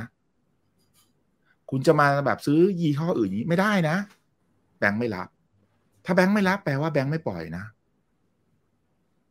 ดังนั้นท่านการท่านบอกท่านคิดท่านการันตีได้เลยว่า ที่เอ่อ EPC เขาทำเนี่ยเขาทำตามเงื่อนไข แต่ถ้าสมมุติถ้าผมมาบอกท่านว่า เอ้ย แต่เขาซื้อไอ้นี่ถูกนะเขาซื้อไอ้นี่ถูกนะเขาซื้อไอ้นี่ถูกนะ แล้วก็ทำออกมามันออกมาแล้วเนี่ยมันถูกกว่าที่คิดไว้ แล้วเราจ่ายเขาแพง ผมก็จะยกตัวอย่างอย่างนี้ก็ได้ อีกข้อหนึ่งเอาอันนี้ก็เห็นชัดกว่า สมมุติว่า e g a t เขาซื้อไฟกับโรงไฟฟ้า คุณทุกคนเลยที่เป็นเอกชนใช่ไหมคุณคุณนี้ส่วนใหญ่ e g a t เขาก็จะเขาก็จะดูอะคุณเสนอต้นทุนมา ผมไปเช็คดูแล้วมันประมาณนี้โอโอเคอะเราล็อกราคากันเลย เปี้ยงจบยี่สิบปีเลย ถูกไหมครับยี่ห้าปี คำถามต่อไป e g a t เขาจะต้องไปนั่งดูแบบเอ๊ะหลังจากนั้นคุณไปรีไฟแนนซ์หรือเปล่า เอ๊ะคุณไปเปลี่ยนยี่ห้อ turbine หรือคุณเปลี่ยนรุ่น หรือคุณอะไรอะไรของคุณน่ะทำให้มันประสิทธิภาพดีกว่าที่คุณคุยกับผมไอ้อย่างนี้ไม่ได้คุณผมต้องลดค่าไฟคุณไอ้แบบนี้หรือเปล่าเขาทำอย่างนี้หรือเปล่าไม่ได้ทำคือตาบใดตกลงกันแล้วคือจบ ลักษณะมันก็เหมือนกันนะคุณอีก การทำโซลาร์ฟาร์มของเอก็เป็นแบบนั้นนะฮะเพราะฉะนั้นเนี่ยต่อให้นะครับมีรายละเอียดอะไรเยอะแยะไปหมดที่อยู่เบื้องหลังของ EPC คุณเข้าใจผมพูดนะอืมครับ แต่มันไม่ได้มีผลกับผมมากนักในการในการประเมินในฐานะนักวิเคราะห์ละกัน เพราะหนึ่งคุณไม่ได้สร้างแพงกว่าคนอื่น อ่าอืมถูกไหมฮะ และต่อไปข้อที่สองคือ ผมก็ไปดูติดตามมาตลอดตั้งแต่เขาสร้างเสร็จอะกำไรต่อเมกะวัตต์ของเขาสูงที่สุดในประเทศไทย อันนี้เป็นข้อเท็จจริงนะครับ และมันเลยส่งผลให้ Equity IRR เขาอะสูงมากถึง 3-40%โปรเจกต์เนี้ยอะถ้าท่านบอกว่า เอ้ยเขาอาจจะโกงอาจจะซื้อถูก แล้วทำให้เอาเปรียบผู้ถือหุ้น ผมย้อนกลับท่านใหม่ดีกว่า ถ้า Equity IRR มัน 30 กว่าเปอร์เซ็นต์เนี่ยอันนี้ไม่มันเป็นแฟกต์อันนี้มันไม่ใช่ที่ผม forecast นะอืมผมถามว่ามันคือการเอาเปรียบผู้ถือหุ้นตรงไหน ถ้าไม่ใช่การสร้าง value ไว้ผู้ถือหุ้น แล้ว EA เนี่ยที่หุ้นที่ขึ้นมาทุกวันนี้มันมาจากอะไรครับ มาจากการเติบโตที่ยาวนานที่ใหญ่อืมที่ ชัดเจน และที่สำคัญที่สุดมาจากการบริหารจัดการธุรกิจและความเสี่ยงที่ดี ผมว่าอย่างนั้นถูกนะเขาไม่ต้องมานั่งเพิ่มทุน ไม่ต้องมานั่งออกอืมวอลเลนไม่ต้องมานั่งเอาอะไรรบกวนผู้ถือหุ้นถูกไหมถ้าท่านถือหุ้นนะเราจะไม่คิดอะไรเยอะสมมตินะ ตั้งแต่ IPO ห้าบาทอะคุณนี้ ขึ้นมาเป็นร้อยวันนี้ก็ร้อยหนึ่งอะอะก็แปดสิบกครัว่าบบาทก็ได้นะผมถามว่าเพราะอะไรครับ ก็เพราะว่าทุกๆ asset ทุกๆ project ที่เขาทำเนี่ย มันตอบตัวมันเองว่าหนึ่งเขาไม่ได้สร้างแพงสองเขาสร้างดีสามเขาบริหารจัดการทำให้กำไรมันดีกว่าคนอื่น และสี่เขาก็ไม่เคยที่จะเขาก็เอาเงินพวกเนี้ยไปต่อยอด ผมพูดอย่างนี้ถูกไหมจากโซล่าร์ไปต่อเป็นวิน จากวินก็จะต่อเป็น EV พวก EV อืมอ่านั่นคือสิ่งที่เราเห็นนะ แล้วผมถามว่านั่นคือสิ่งที่ผู้ประกอบการทุกคนดีกว่า ไม่ใช่ EA นะ ควรทำไหมครับอืมอืมผู้ประกอบการบางคนเนี่ย โตเสร็จปุ๊บ จบเลยไม่รู้เอาตังค์มาทำอะไรต่อ เพราะไม่สามารถจะหาการเติบโตที่ยิ่งใหญ่หรือชัดเจนได้ เยอะแยะครับในตลาดหลักทรัพย์อะถูกไหมครับ หรือครับบางคนทำไปแล้วก็เน้นเน้นเมกะวัตต์ไม่เน้นกำไร อืมอืมผมผมจะได้ผมบไม่อกระบุนักลงทุนอ่าครัท่านบท่านก็ลองไปคิดดู คิดง่าย ๆ เลยนะโรงไฟฟ้าโซล่าร์ที่นี่เงียบสุดง่ายสุดเลย มีกี่เมกมีกำไรกี่บาท ท่านก็หารไปเลยกำไรหารเมกเมกหนึ่งอะได้กำไรกี่บาท โซล่าร์นะท่านทำไรเมกละบาทนะไอ้เมกละร้อยนะเมกละบาทเมกละล้านนะเงินน้อยมากเลยนะ แต่ EA อะเอ่อมีสองร้อยเจ็ดสิบแปดเมกปีหนึ่งอะกำไรสามพันกว่าล้านนะ ก็มันก็ตอบตัวมันเองอยู่แล้วอะครับว่า performance เนี่ยโอเคหรือไม่โอเค อันนี้ผมมองในมุมของนักวิเคราะห์มองในมุมผมถ้าผมเป็นผู้ถือหุ้นอืมผมก็จะมองแบบนี้ บนข้อเท็จจริงที่ผมเห็นนะครับครับก็หนึ่งก็คือเรื่องของถือหุ้นโอเคสองก็คือเรื่องของ Blue Tech City และสามก็คือเรื่องของโซลาร์ฟาร์มอืม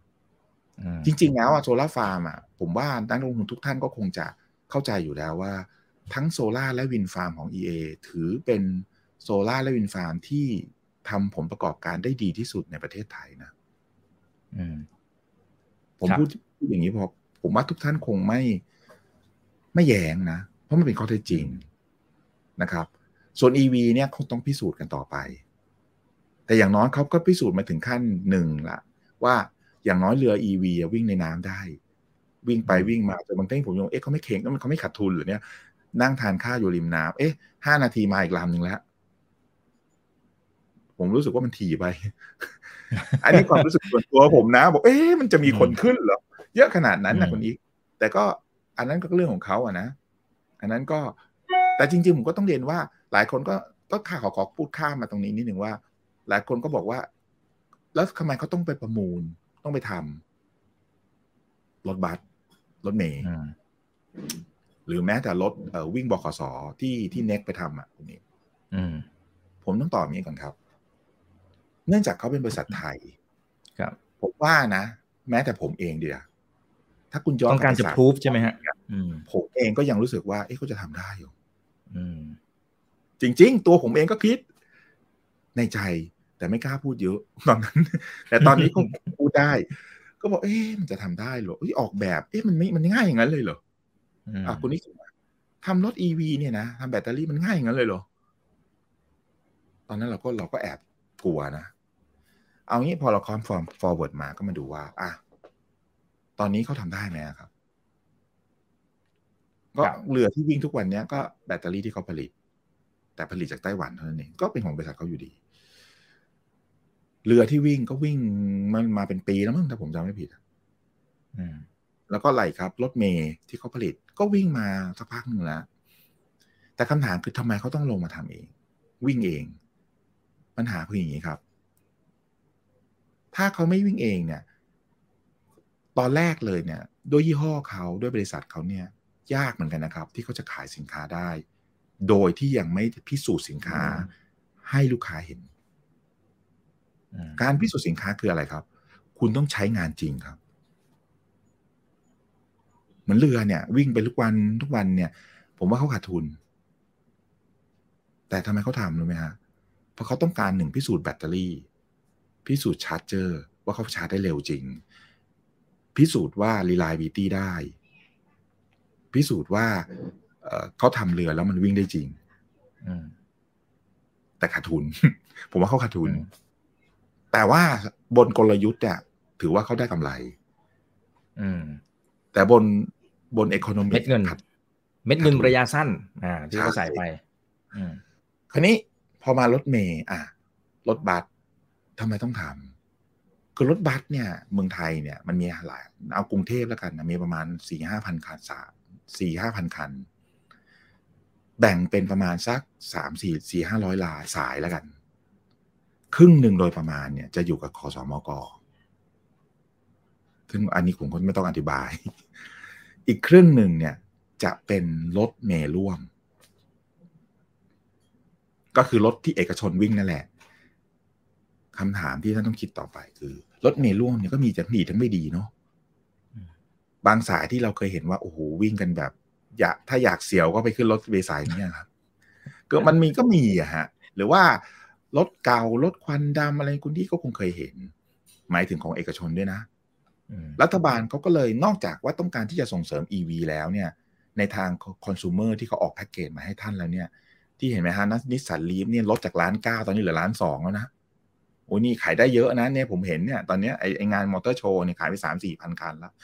ปีที่แล้วทั้งปีนะคุณอีกอีนอต EV เนี่ยไม่น่าเกินหมื่นนะทั้งทั้งปีเลยนะ อืมอืมอืมปีเนี้ย เรามาเดือนสามเดือนเนี่ย เราก็ได้มาละหลายพันคันแล้วนะอ่า ผมก็ห้ามมีเพราะว่า สิ่งที่เกิดขึ้นคือรัฐบาลก็มองว่าหนึ่งต้องส่งเสริมอุตสาหกรรมรถยนต์ให้มันไปรอดให้ได้ ในเวฟต่อไป ไม่งั้นเราตายสองนะครับเขาต้องการที่จะพัฒนาคุณภาพรถเมย์ไม่อย่างที่เราเจอกันนะเอามาก็มั่งไม่มารถก็สกรปรกแล้ววิ่งก็ไม่ดี อะไรอย่างเงี้ยละสารพัดสารเพอะ ถูกไหมครับ สิ่งที่เขาทำคือรถเมย์ที่เราขึ้นทุกวันนี้ถ้าเป็นรถเมย์ EV นะหนึ่งคือมีแอร์ทุกทุกคันสองนะครับ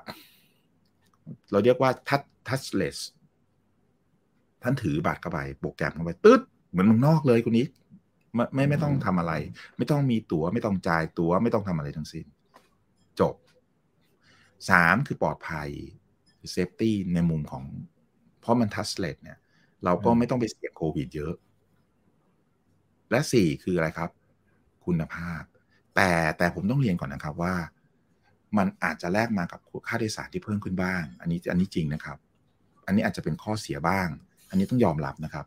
เพราะว่าต้นทุนเขาสูงรถเมล์ขอสอมกเนี่ยแปดบาทแต่รถเมล์ของเขาอะต่ำสุดคือสิบห้าบาท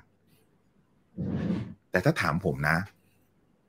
ผมก็อาจจะไม่กล้าตอบเท่าไหร่หรอกเพราะผมก็ไม่ค่อยขึ้นรถเมล์อืมอืมครับ แต่ผมสรุปอย่างนี้แล้วกันว่าถ้าให้ผมขึ้นเรือหรือขึ้นรถเมล์ที่มีคุณภาพแบบนี้ แล้วผมจ่ายสิบห้าบาท ผมก็อาจจะพอหลับตาทูๆไทยๆนะถ้าเทียกับการผมไปขึ้นแปดบาท แล้วผมร้อนก่อนร้อน อะไรเหม็นก็เหม็นพันพิษก็อะไรนึกออกไหมฮะคนนี้รถนี่สิบห้าโอ้โหบางทีลูกผมอายุยี่สิบแล้วอย่างเงี้ยรถเมย์นี่ยังยังอยู่เลย มันมันมันมันไม่ใช่รถคลาสสิกนะคุณเออเออหน้าตาเหมือนเดิมอ่าเพราะฉะนั้นเนี่ย ผมกำลังคิดว่าบางเรื่องบางเรื่องเนี่ย เราอาจจะต้องยอมบางเรื่อง แต่ผมยังพูดว่าแต่ถ้าท่านไปเรียกกับรถไฟฟ้าเนี่ยโอ้โหคนละเรื่องเลยนะใช่ไหมเพราะนั้นผมกำลังจะบอกว่าสิ่งที่รัฐบาลทำเนี่ย มันก็ไม่ใช่แบบบวกร้อยเปอร์เซ็นต์น่ะคือเพราะมันอย่างน้อยเนี่ยค่าค่าใช้ค่าใช้จ่ายของท่านอาจจะเพิ่มขึ้น อันนี้อันนี้ผมยอมรับ okay. แต่ว่า ที่ผมบอกว่าทำไมเขาต้องทำเพราะว่า เพื่อที่จะทำให้ตรงนี้ให้มันขึ้นมา แล้วตอนนี้ต้องบอกว่าในประเทศไทยอะก็มีแต่เขาผลิตได้เป็นคนเดียวเป็นจริงเป็นจัง ที่เหลือเนี่ยถือว่าได้น้อย ก็จะมีอีกลายหนึ่งชื่อ CWT ซึ่งผลิตรถเมล์ได้เหมือนกัน แต่ว่าสิ่งที่ต่างก็คือว่าลายนั้นก็ใช้อลูมิเนียมทำคุณอีกคุณนิกอลูมิเนียมตอนนี้แพงมากเลย แล้วอลูมิเนียมมันจริง ๆ คือดีสวย แต่ข้อเสียคืออะไรคุณแม่คุณเอก อลูมิเนียมเนี่ย คุณไปโดนนิดเดียวมันก็บุบแล้ว อืมครับ แล้วคุณเคยเห็นไหมอลูมิเนียมเวลามันบุบเนี่ย คุณเอามันขึ้นมาเหมือนเดิมได้ปะยาก ถูกไหมครับ เพราะฉะนั้นเนี่ย ถ้าอลูมิเนียมมาทำตัวถังรถจริง ๆ แล้วอะโดยเฉพาะรถเมล์นะถ้าถามผมนะไม่ค่อย work หรอก เพราะว่ารถเมล์เดี๋ยวเราก็ชนซ้ายชนขวาเฉี่ยวนู่นนี่ตายสิใช่ไห มมันไม่ค่อยฟังชั่นอล practical มากนะมันอาจจะสวยงามนะ อันนี้ไม่รู้ในความคิดผมนะนะครับ ก็กล่าวสรุปว่าถ้าดูดูตรงเนี้ย business เนี่ย ผมคิดว่าเขายังไปได้อีกเยอะ แล้วก็จริง ๆ แล้วอะการจะรัน business รถเมย์เนี่ย ผมไม่ได้สนใจหรอกว่ามันจะมีกี่บริษัทร้านผมสนใจว่าบริษัทไหนๆเนี่ยเขาทาได้ดีหรือเปล่าแล้วคุ้มกับที่เราจ่ายเขาไหม ผมมองแบบนั้นมากกว่านะครับนะอันนั้นก็ก็ฝากให้ท่านคิด จริงๆ มันจะมีข้อสุดท้ายนะ คุณคุณนิกไหนๆก็พูดก็พูดต่อไปเลยเนาะอ่าอ่าเอาเลยครับเอาเลยครับ BYD อ่าเผื่อท่านจะติดค้างใจอยู่ เพราะจริง ๆ แล้วเนี่ยขบวนสิ่งที่ที่ข่าวที่มันออกมามันมาพร้อมกันหมดแล้วครับ วันเดียวหมดเลยพ่วงๆกัน อืม BYD ก็จะมีข่าวว่า เอ่อออเดเตอร์ ไม่เสร็จ งบปีที่แล้ว ถูกไหมครับ แล้วและบริษัทก็ต้องส่งเอกสารยื่นต่อกับตลาดหลักทรัพย์ว่าขอเลื่อนส่งรายงานไอไอการตรวจสอบไปหนึ่งหนึ่งเดือน จาก31มีนาเนี่ยเป็น30เมษายนนะครับ ด้วยเรื่องอะไร ด้วยเรื่องที่อาจจะมีการทุจริตนะครับ ในอดีต ที่เข้ามาตรา ผมจำไม่ได้ 82ทับ53 มั้งที่ที่เขาเขียนกันนะครับ ง่ายๆก็คือการทุจริตนั่นแหละครับ เอาเร็วๆก็คือการทุจริตนั่นแหละ ทุจริตอะไร ต้องเรียนว่า BYD เนี่ยด้วยชื่อเดิมคือ AEC เป็นอะไรครับบล็อกเกอร์อืม อ่าพอเป็นบล็อกเกอร์เนี่ย ก็ต้องมีการปล่อยกู้ รือซื้อทรัพย์สินถูกไหมครับ อย่างตั๋ว BE อย่างนู่นนี่นั่นเงี้ยในปี 2561 ถึง 2563 ภายใต้ผู้บริหารชุดเดิม ไม่ใช่ชุดปัจจุบันนะครับ ซึ่งบางท่านก็ถูกกล่าวโทษ ผมพูดแค่นี้แล้วกัน มันมันมีธุรกรรมที่ถูกกล่าวหาจริง อันนี้นะฮะจริงหนึ่งหกหนึ่งหกสามแล้วทำให้เราบริษัทเสียหายไปไม่ต่ำกว่าสองร้อยกว่าล้าน บาท คราวนี้สิ่งที่เกิดขึ้นคือบริษัทนี้จริง ๆ แล้ว ในเชิงธุรกิจโบรกเกอร์คือเสียเจ๊งแล้วอันที่ผมพูดตรงๆนะอยู่อันดับที่เกือบสุดท้ายเลยสุดท้ายมันจำไม่ได้อะขาดทุน ก็เกิดการเปลี่ยนแปลงคือผู้ถือหุ้นใหม่เข้ามา ก็คือในเมื่อบริษัทมันไปไม่รอดแล้ว แล้วก็เกิดการทุจริตกันเนี่ย ก็เลยเปลี่ยนแปลงผู้ถือหุ้นก็คล้ายๆกับ backdoor อย่างหนึ่งอย่างนี้อ่า แต่เป็นการ backdoor ที่เปลี่ยนธุรกิจ ทีนี้พอเข้ามาปุ๊บสิ่งที่เกิดขึ้นอันแรกก็คือหนี้ที่มันเสียหายไปอะ ในชุดเดิมเนี่ย ชุดใหม่มาก็บอกต้องตั้งสำรองก่อนร้อยเปอร์เซ็นต์ก็คือตั้งไปแล้วร้อยเปอร์เซ็นต์แต่ว่าถ้าคุณเป็นคนใหม่เข้ามาหลังจากตั้งไปแล้วหนึ่งร้อยเปอร์เซ็นต์คุณเสียเปรียบหรือคุณได้หรือเปล่า อันนี้อันที่หนึ่งนะ อันที่สองไอ้ที่ตั้งไปแล้วเนี่ยสองสามร้อยล้านเนี่ยเขาเรียกกลับมาได้ร้อยกว่าล้านอืมอืมอืมเหลืออีกประมาณแปดสิบกว่าล้านที่เรียกไม่ได้ ก็ฟ้องอยู่ อันนี้คือข้อเท็จจริงนะครับ ท่านลองไปเช็คดูได้ อันที่สามที่ออเดเตอร์บอกว่าไม่เซ็นเนี่ย ก็แปลกดีนะ ก็พูดถึงหกหกหนึ่งหกสามก่อนที่ผู้ถือหุ้นใหม่จะเข้ามา ก็บอกอันนี้ไม่ชัดเจนให้เคลียร์พอจะเคลียร์ปุ๊บเขาจะเคลียร์ตัวเองไม่ได้นะครับเขาต้องตั้ง third party company มาเคลียร์หมายถึงต้องตั้ง third party ค่ะ มาตรวจสอบครับตอนตอนนี้เขาก็ตั้งเรียบร้อยละแล้วก็กำลังตรวจสอบอยู่ แต่เนื่องจากว่าเขาตั้งแล้วมันช้าไปนิดหนึ่งทำให้มันไม่ทัน deadline ของคณะกรรมการตรวจสอบภายในของเขา ที่ตั้งเอาไว้ว่า 31 มีนาคม ก็เลยต้องเลื่อนอีกประมาณเดือนหนึ่งซึ่งก็ผมผมก็เท่าที่เช็คดูก็ไม่ได้คิดว่ามันมีประเด็นอะไร เพราะว่าสิ่งหนึ่งสิ่งเนี้ยมันมีความชัดเจนว่าหนึ่งมันเกิดในช่วงที่ผู้ถือหุ้นเดิม ผู้บริหารเดิมทำสองคือมันมีการตั้งสำรองร้อยเปอร์เซ็นต์สามคือนะครับ มันมีการตรวจสอบชัดเจนได้ ผมก็ไม่ได้คิดว่ามันจะมีประเด็นอะไรนะครับคราวนี้ถามว่าเอาแล้ว มันไปเกี่ยวข้องอะไรกับ EA หลายๆท่านก็ถามอย่างนี้ผมก็ต้องตอบงี้ว่าผม ถ้าถ้าคุณดูชื่อถือหุ้นก็ไม่มี ไม่ related party แต่ถามว่าบางคนก็บอกผมว่า เออ แล้วมันอาจจะมีนอมินีหรือเปล่าอ๋อนั่ผมไม่รู้ผมตอบเลยผมไม่รู้นะครับ มีหรือไม่มีอันนั้นก็คงต้องมาว่ากัน เพราะทุกคนก็จะมองว่า อ้าว ก็ BYD เนี่ยอยู่ดีๆเนี่ย จะไปทำรถบัสได้ยังไงอยู่ดีๆ คุณเป็นโบกใช่ไหมคุณทำรถบัสมันตลกมากเลย ผมต้องอธิบายอย่างนี้ครับ ผมก็ไปถาม BYD เพราะผมก็สงสัยเหมือนกันว่าเอ๊ะทำไมคุณอยู่มาทำความมันคืออย่างนี้ครับ เจ้าของส่วนใหญ่ที่ที่มีประเด็นเนี่ยออกไปหมดละก็จะเหลือเจ้าของบางท่านที่ที่ไม่ได้เป็นประเด็นนิดหน่อยอยู่ เจ้าของที่เหลืออยู่นี่แหละ ก็เข้าใจว่าเป็นเพื่อนกับคุณสมโภชน์พอเป็นเพื่อนเนี่ย คุณสมพศก็มองว่าหนึ่งเขาก็ต้องสร้างโมเดลที่อาจจะต้องวิ่งเอง เพื่อพิสูจน์รถกับ product เขาเพื่อที่จะขาย big lot ต่อไปให้กับคนอื่นๆ เหมือนกับที่ทำกับเรือครับ คราวนี้ถ้าเขาตั้งบริษัทขึ้นมาทำเองก็ได้ถูกไหมคนนี้ ครับ แต่ว่าถ้าทำแบบนั้นเนี่ย คุณว่านักลงทุนจะมองว่าลบหรือบวก อืม เดี๋ยวก็โดนอีก โดนอีกคราวนี้เขาก็เลยเสนอว่าอะคุณคุณพี่แบบผมพี่อะผมว่าผมเรียกเขาเจ้าของที่เหลืออยู่ว่าพี่แล้วกัน อะพี่เอางี้แล้วกัน พี่ก็มาทำธุรกิจรถบัสไปแล้วกัน แล้วพี่ก็เอาธุรกิจเนี้ยไปสร้างแคชคาวให้บริษัทพี่ พี่จะได้สามารถที่จะปรับโมเดลธุรกิจได้ และที่สำคัญถ้าพี่ยังพี่ควรจะรักษาไอ้โมเดลไอ้ไอ้ใบไลเซนพวกเนี้ยไว้ เพราะคุณนี้ก็รู้ไลเซนพวกเนี้ยมันมีค่าใช่ไหมคุณดิกในการที่จะต่อยอดต่อไป เพราะฉะนั้นถ้าผมเชื่อเลยว่า EBYD เนี่ย ถ้าเขาทำตรงรถเมย์สำเร็จนะ แล้วมีเงินเข้ามาเนี่ยกำไรปีหนึ่งเนี่ยหลายร้อยถึงพันล้านนะคุณทิกผมบอกคุณเลยสายหนึ่งเนี่ยกำไรร่วมร้อยร่วมร่วมล้านนะต่อปีอะไม่ใช่สายหนึ่งพูดผิดคันหนึ่ง คันหนึ่งมันลงทุนประมาณหกจุดแปดล้าน รถยนต์เออรถเมย์นะ คันหนึ่งเนี่ยประมาณเกือบล้านนะปีนึงเขามีทั้งหมดประมาณสองสามพันคันนะคุณดิก็คุณก็ลองไปคิดดู แล้วมีเงินเข้ามาปุ๊บเนี่ย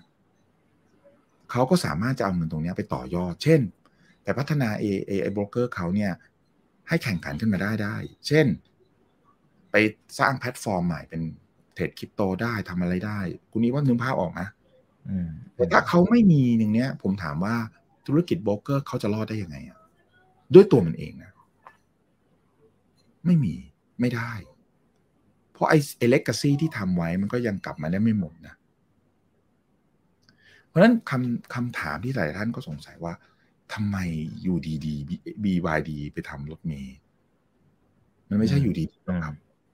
มันมีที่มาที่ไป ทั้งหมดเลยครับ แล้วก็ไอการประมูลการอะไรเนี่ย หลายท่านก็บอกว่าล็อกสเปคผมบอก ถ้าจะพูดแบบนั้นก็ได้ แต่จริง ๆ มันไม่ใช่การล็อกสเปคแบบผิดกฎหมายนะ แต่ผมบอกว่าเขาต้องการส่งเสริมรถเมล์เขาก็จะบอกว่า อะ เป็น local content แค่นี้จบแล้วคำถามคือใครทำ local content ได้บ้างครับตอนนี้ก็มีเจ้านี้ เออ อย่างนี้เหมือนล็อกสเปคไหม ท่านจะพูดอย่างนั้นก็ได้ใช่ไหม แต่ผมถามว่าถ้าถ้าถ้าเขาถ้ารัฐบาลบอกแบบเนี้ย จริง ๆ คือดีกับประเทศไทยไหมดีนะนี่จริงๆรถเก่งเขาก็พยายามจะทำอย่างนี้เหมือนกัน แต่เขายังทำไม่ได้ เพราะผู้ประกอบการรถเก่งทุกคนในประเทศไทยยังไม่มีโรงงานผลิตแบบเป็นเรื่องเป็นราวถ้าคุณกำหนดเช่นนี้เนี่ย ไม่มีใครทำได้ ยกเว้น MG อืมอ้าวแล้วอย่างนี้ ผมถามว่าแล้ว EV รถยนต์มันจะเกิดไหมอะก็ไม่เกิด เขาก็เลยใช้สเต็ปนะครับสองปีแรกอะให้คุณนำเข้าก่อนอะแต่คุณต้องสัญญาว่าอีกสองปีคุณต้องสร้างนะ แล้วก็อีกสองสามปีคุณก็ต้องใช้แบตเตอรี่ในประเทศไทยนะ ที่ผลิตในประเทศไทยนะ นี่คือข้อกำหนดเขาเลย แต่คำหันมาว่าเอาแล้วทำไมรถบัสมันทำได้อะ ก็เพราะว่า EA เขาเลือกมาทำรถบัสก่อนไงอืมอืมมันก็เลยทำได้ แล้วถ้ามีผู้ประกอบการทำได้แล้ว แล้วรถบัสตลาดมันเล็ก ปีหนึ่งก็แค่ไม่ถึงหมื่นคัน แต่คุณรู้ไหมรถเก่งเนี่ย ปีหนึ่งเท่าไหร่ปีหนึ่งเนี่ย ผมว่าน่าหลายแสนอะดังนั้นเนี่ย ผู้ประกอบการเพียงคนสองคนเนี่ย มันก็เพียงพอสำหรับรถบัสแล้วอะจริงๆแล้วครับ อืมอืมอ่า เพราะฉะนั้นคนก็ต้องตากไปต่อคำถามว่าที่นะครับ รัฐบาลส่งเสริมไอ้ที่ที่เขารัฐบาลตั้งกฎขึ้นมาอย่างเงี้ย เพราะหนึ่งรัฐบาลต้องการที่จะปรับปรุงคุณภาพของรถเมย์สองก็คือรัฐบาลต้องการที่จะส่งเสริมธุรกิจ EV ในประเทศไทย แต่เนื่องจากว่า EA เนี่ยเขาเป็น first mover คุณก็ต้องยอมรับว่าเขาก็เขาก็เขาก็เทคลิกก่อนถูกไหมตรงนี้ตรงนี้ ผมถามว่าห้าปีที่แล้วมีปตทกล้าลงทุนก่อนไหมอะทำไมปตทห้าปีที่แล้วไม่ลงทุนก่อน ผมถามนี้แล้วกัน จริงๆปตทเยอะกว่า EA เยอะ หรือคนอื่นๆก็ได้ หรือโตโยต้าหรือใครก็ได้ทำไมถึงไม่ทำล่ะครับราะไม่กล้าเสี่ยงไงครับคุณดีอะผมพูดจริงๆเพ ราะฉะนั้นคุณก็ต้องยอมรับว่าเขากล้าเสี่ยง ก็เหมือนอีลอนมาร์กอะเขาก็กล้าเสี่ยงถูกไหมอืม แล้วถ้าคุณคนกล้าเสี่ยง คุณไม่รีวอร์ดเขาบ้างเหรออืมอืมเอาผมพูดจริง ๆ นะ เหมือนกับเพลงพี่แอด Made in Thailand เอาจริง ๆ ผมก็มองอย่างนั้นนะ ไม่งั้นเราก็ต้องนำเข้าไปล่ำไปจากจีน ใช่ ผมว่า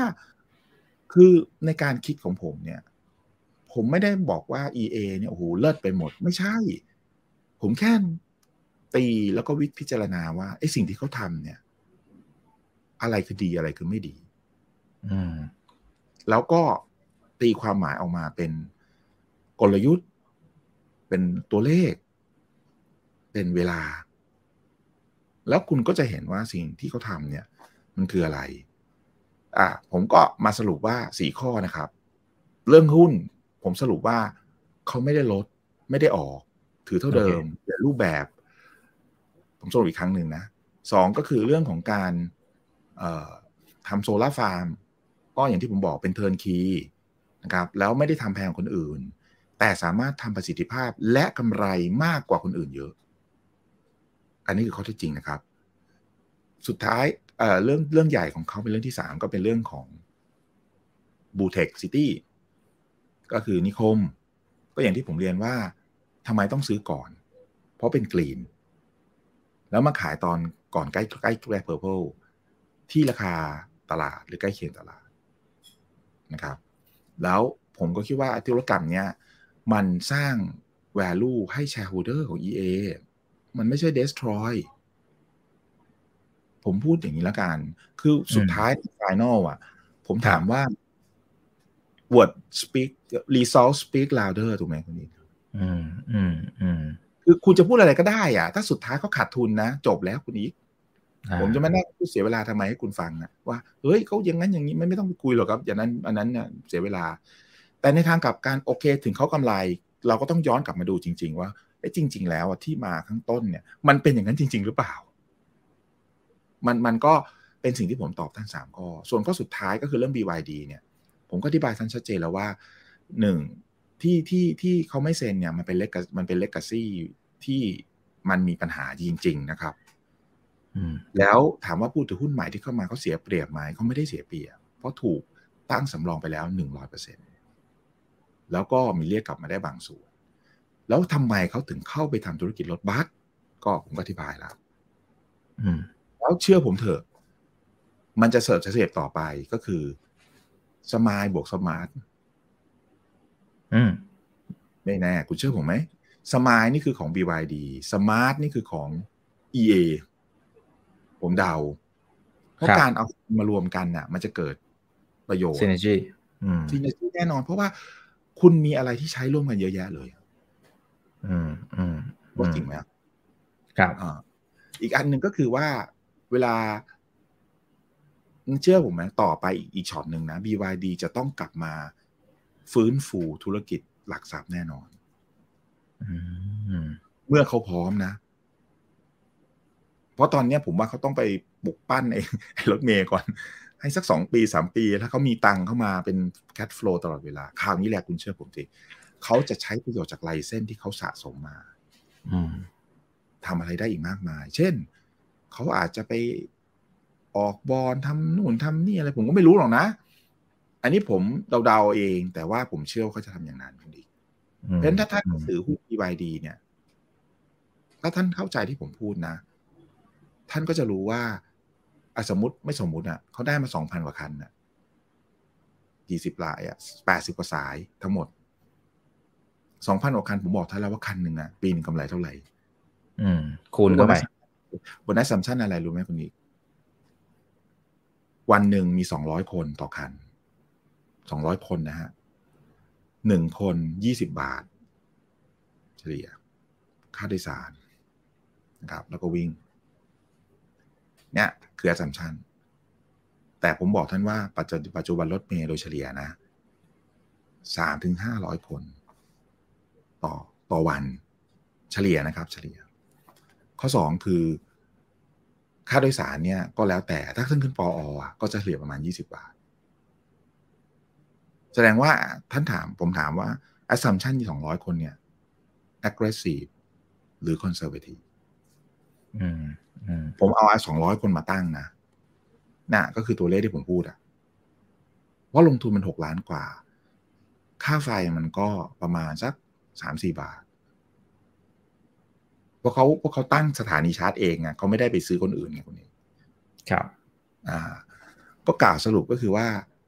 ผมว่า BYD อะมันเป็นหุ้นหนึ่งหุ้น transform หุ้น turnaround นะครับ แล้วหุ้นที่กึ่งกึ่งเป็นหุ้นไปหุ้นต้องใช้คำว่าอะไรดีอะกึ่งกึ่งเป็นหุ้น utility ด้วยซ้ำเพราะว่า cash flow นี่มันแน่นอนมากเลยค่อนข้างจะแน่นอนมากเพราะฉะนั้นผมคิดว่า business model แบบเนี้ยก็ก็น่าสนใจ กับการที่มีบริษัทหนึ่งเนี่ยสามารถที่จะรวบรวมการทำเบลรถเมย์ให้มันอยู่ในกองหนึ่งได้อะเพราะถ้าสมมติผมสามลาสายสิบคันอย่างเงี้ยมันมันไม่มีนัยยะอะคุณนี้ครับก็ครับผมผมน่าจะพูดครบแล้วนะ โอเคแล้วแต่ก็ผมผมอยากถามอีกนิดนึงได้ไหมครับพี่หมูได้ครับเอาเอาแบบได้เลยครับในเชิงของของกลยุทธ์แต่อาจจะอาจจะไม่ต้องยาวมากก็ได้นะครับ เพราะเราคุยเกินมามานานละนะครับเอ่อเนื่องจากว่าตอนนี้พอมันล่วงลงมา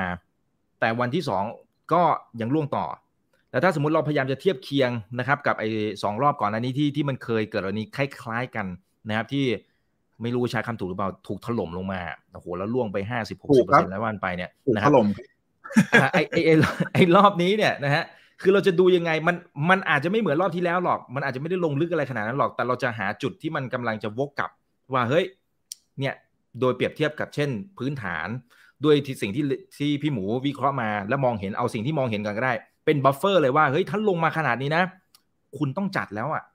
มันต้องเอาแล้วอะ อะไรทำนองเนี้ยนะฮะผมมีความคิดให้ขั้นคิดสามเรื่อง พื้นฐานผมอธิบายหมดแล้วเนาะผมไม่อธิบายอืมพื้นฐานแล้วไงครับข้อที่หนึ่ง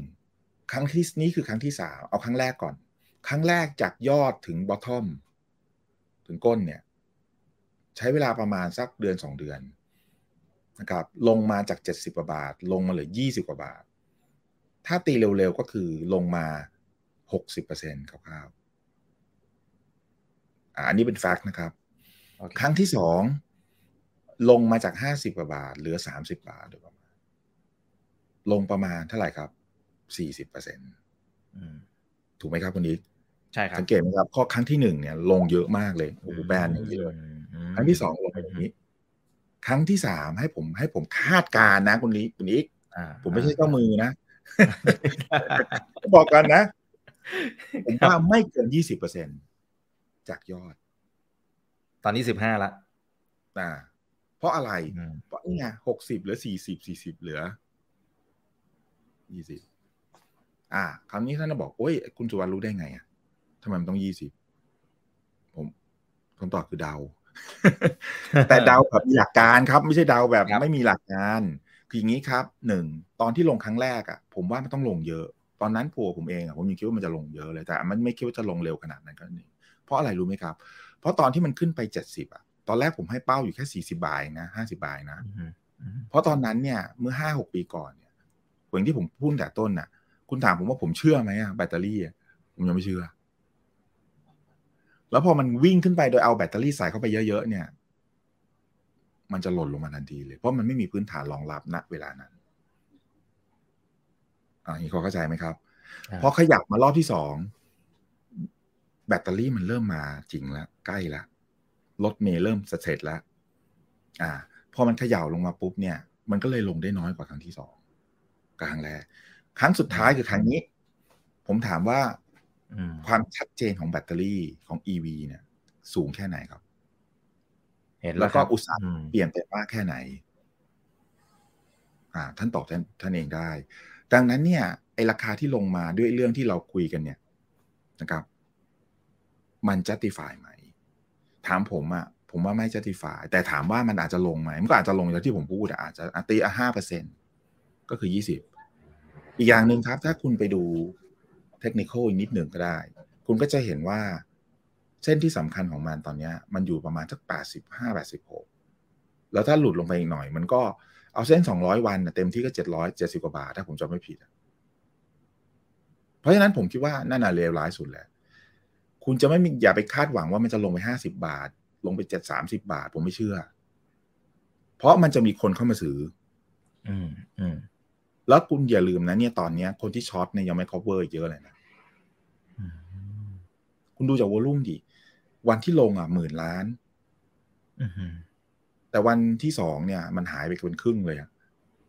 แล้วคุณคิดว่าคนที่ช็อตเนี่ยบล็อกเทรดเนี่ยคุณไปดูบล็อกเทรดธุรกรรมก็ได้ คุณไม่ต้องมาถามผมหรอก คุณไปตรวจสอบได้ แล้วคุณจะเห็นว่าคนยังไม่ได้ cover เยอะนะ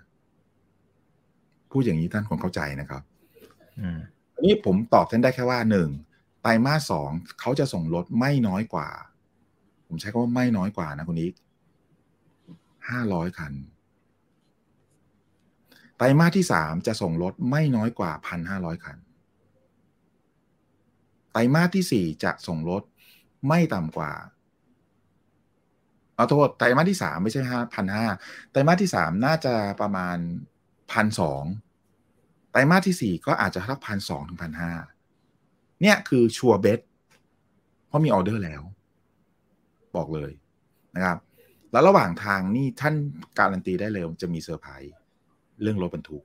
ให้ท่านแน่นอน ผมยังพูดอะไรเยอะไม่ได้ แต่ผมพูดได้แค่นี้แหละ จริง ๆ ไอ้เรื่องเนี้ยผมก็พูดมาตั้งนานละ ถ้าใครเชื่อผมนะ แล้วก็นั่งอยู่เฉยๆนะ ไม่ต้องไปดูหุ้นเนี่ยมันก็ได้กำไรเยอะแยะแล้ว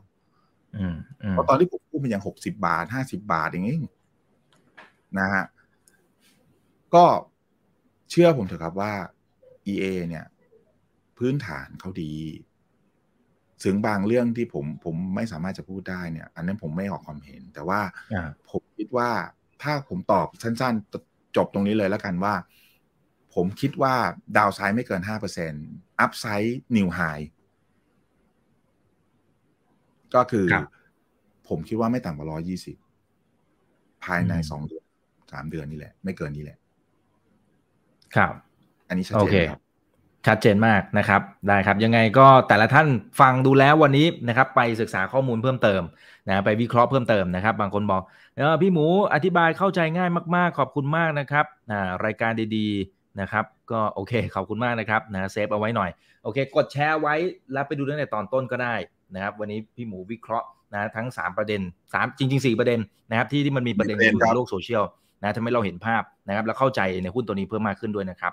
แต่ละท่านคิดว่ายังไงก็ลองพิมพ์แสดงความคิดเห็นเข้ามาได้เนาะนะครับทุกช่องทางเลยนะครับครั้งหน้าจะเป็นเรื่องไหนเดี๋ยวรอติดตามกันนะครับวันนี้ขอบคุณพี่หมูมากนะครับวันนี้ขอบคุณทุกท่านเลยนะครับ 2,200 ท่านที่ยังอยู่กับเรานะนะครับนี่คือถามทันทีโดยช่องถามอีกกับอีกทุกเรื่องที่นักลงทุนต้องรู้ครับ สวัสดีครับ ถ้าชื่นชอบคอนเทนต์แบบนี้อย่าลืมกดติดตามช่องทางอื่นๆด้วยนะครับไม่ว่าจะเป็น Facebook, YouTube, Line Official, Instagram และ Twitter จะได้ไม่พลาดการวิเคราะห์และมุมมองเศรษฐกิจ และการลงทุนดีๆ แบบนี้ครับ อย่าลืมนะครับว่าเริ่มต้นวันนี้ดีที่สุด ขอให้ทุกท่านโชคดี และมีอิสรภาพในการใช้ชีวิต ผม อีกบรรพธนาเพิ่มสุขครับ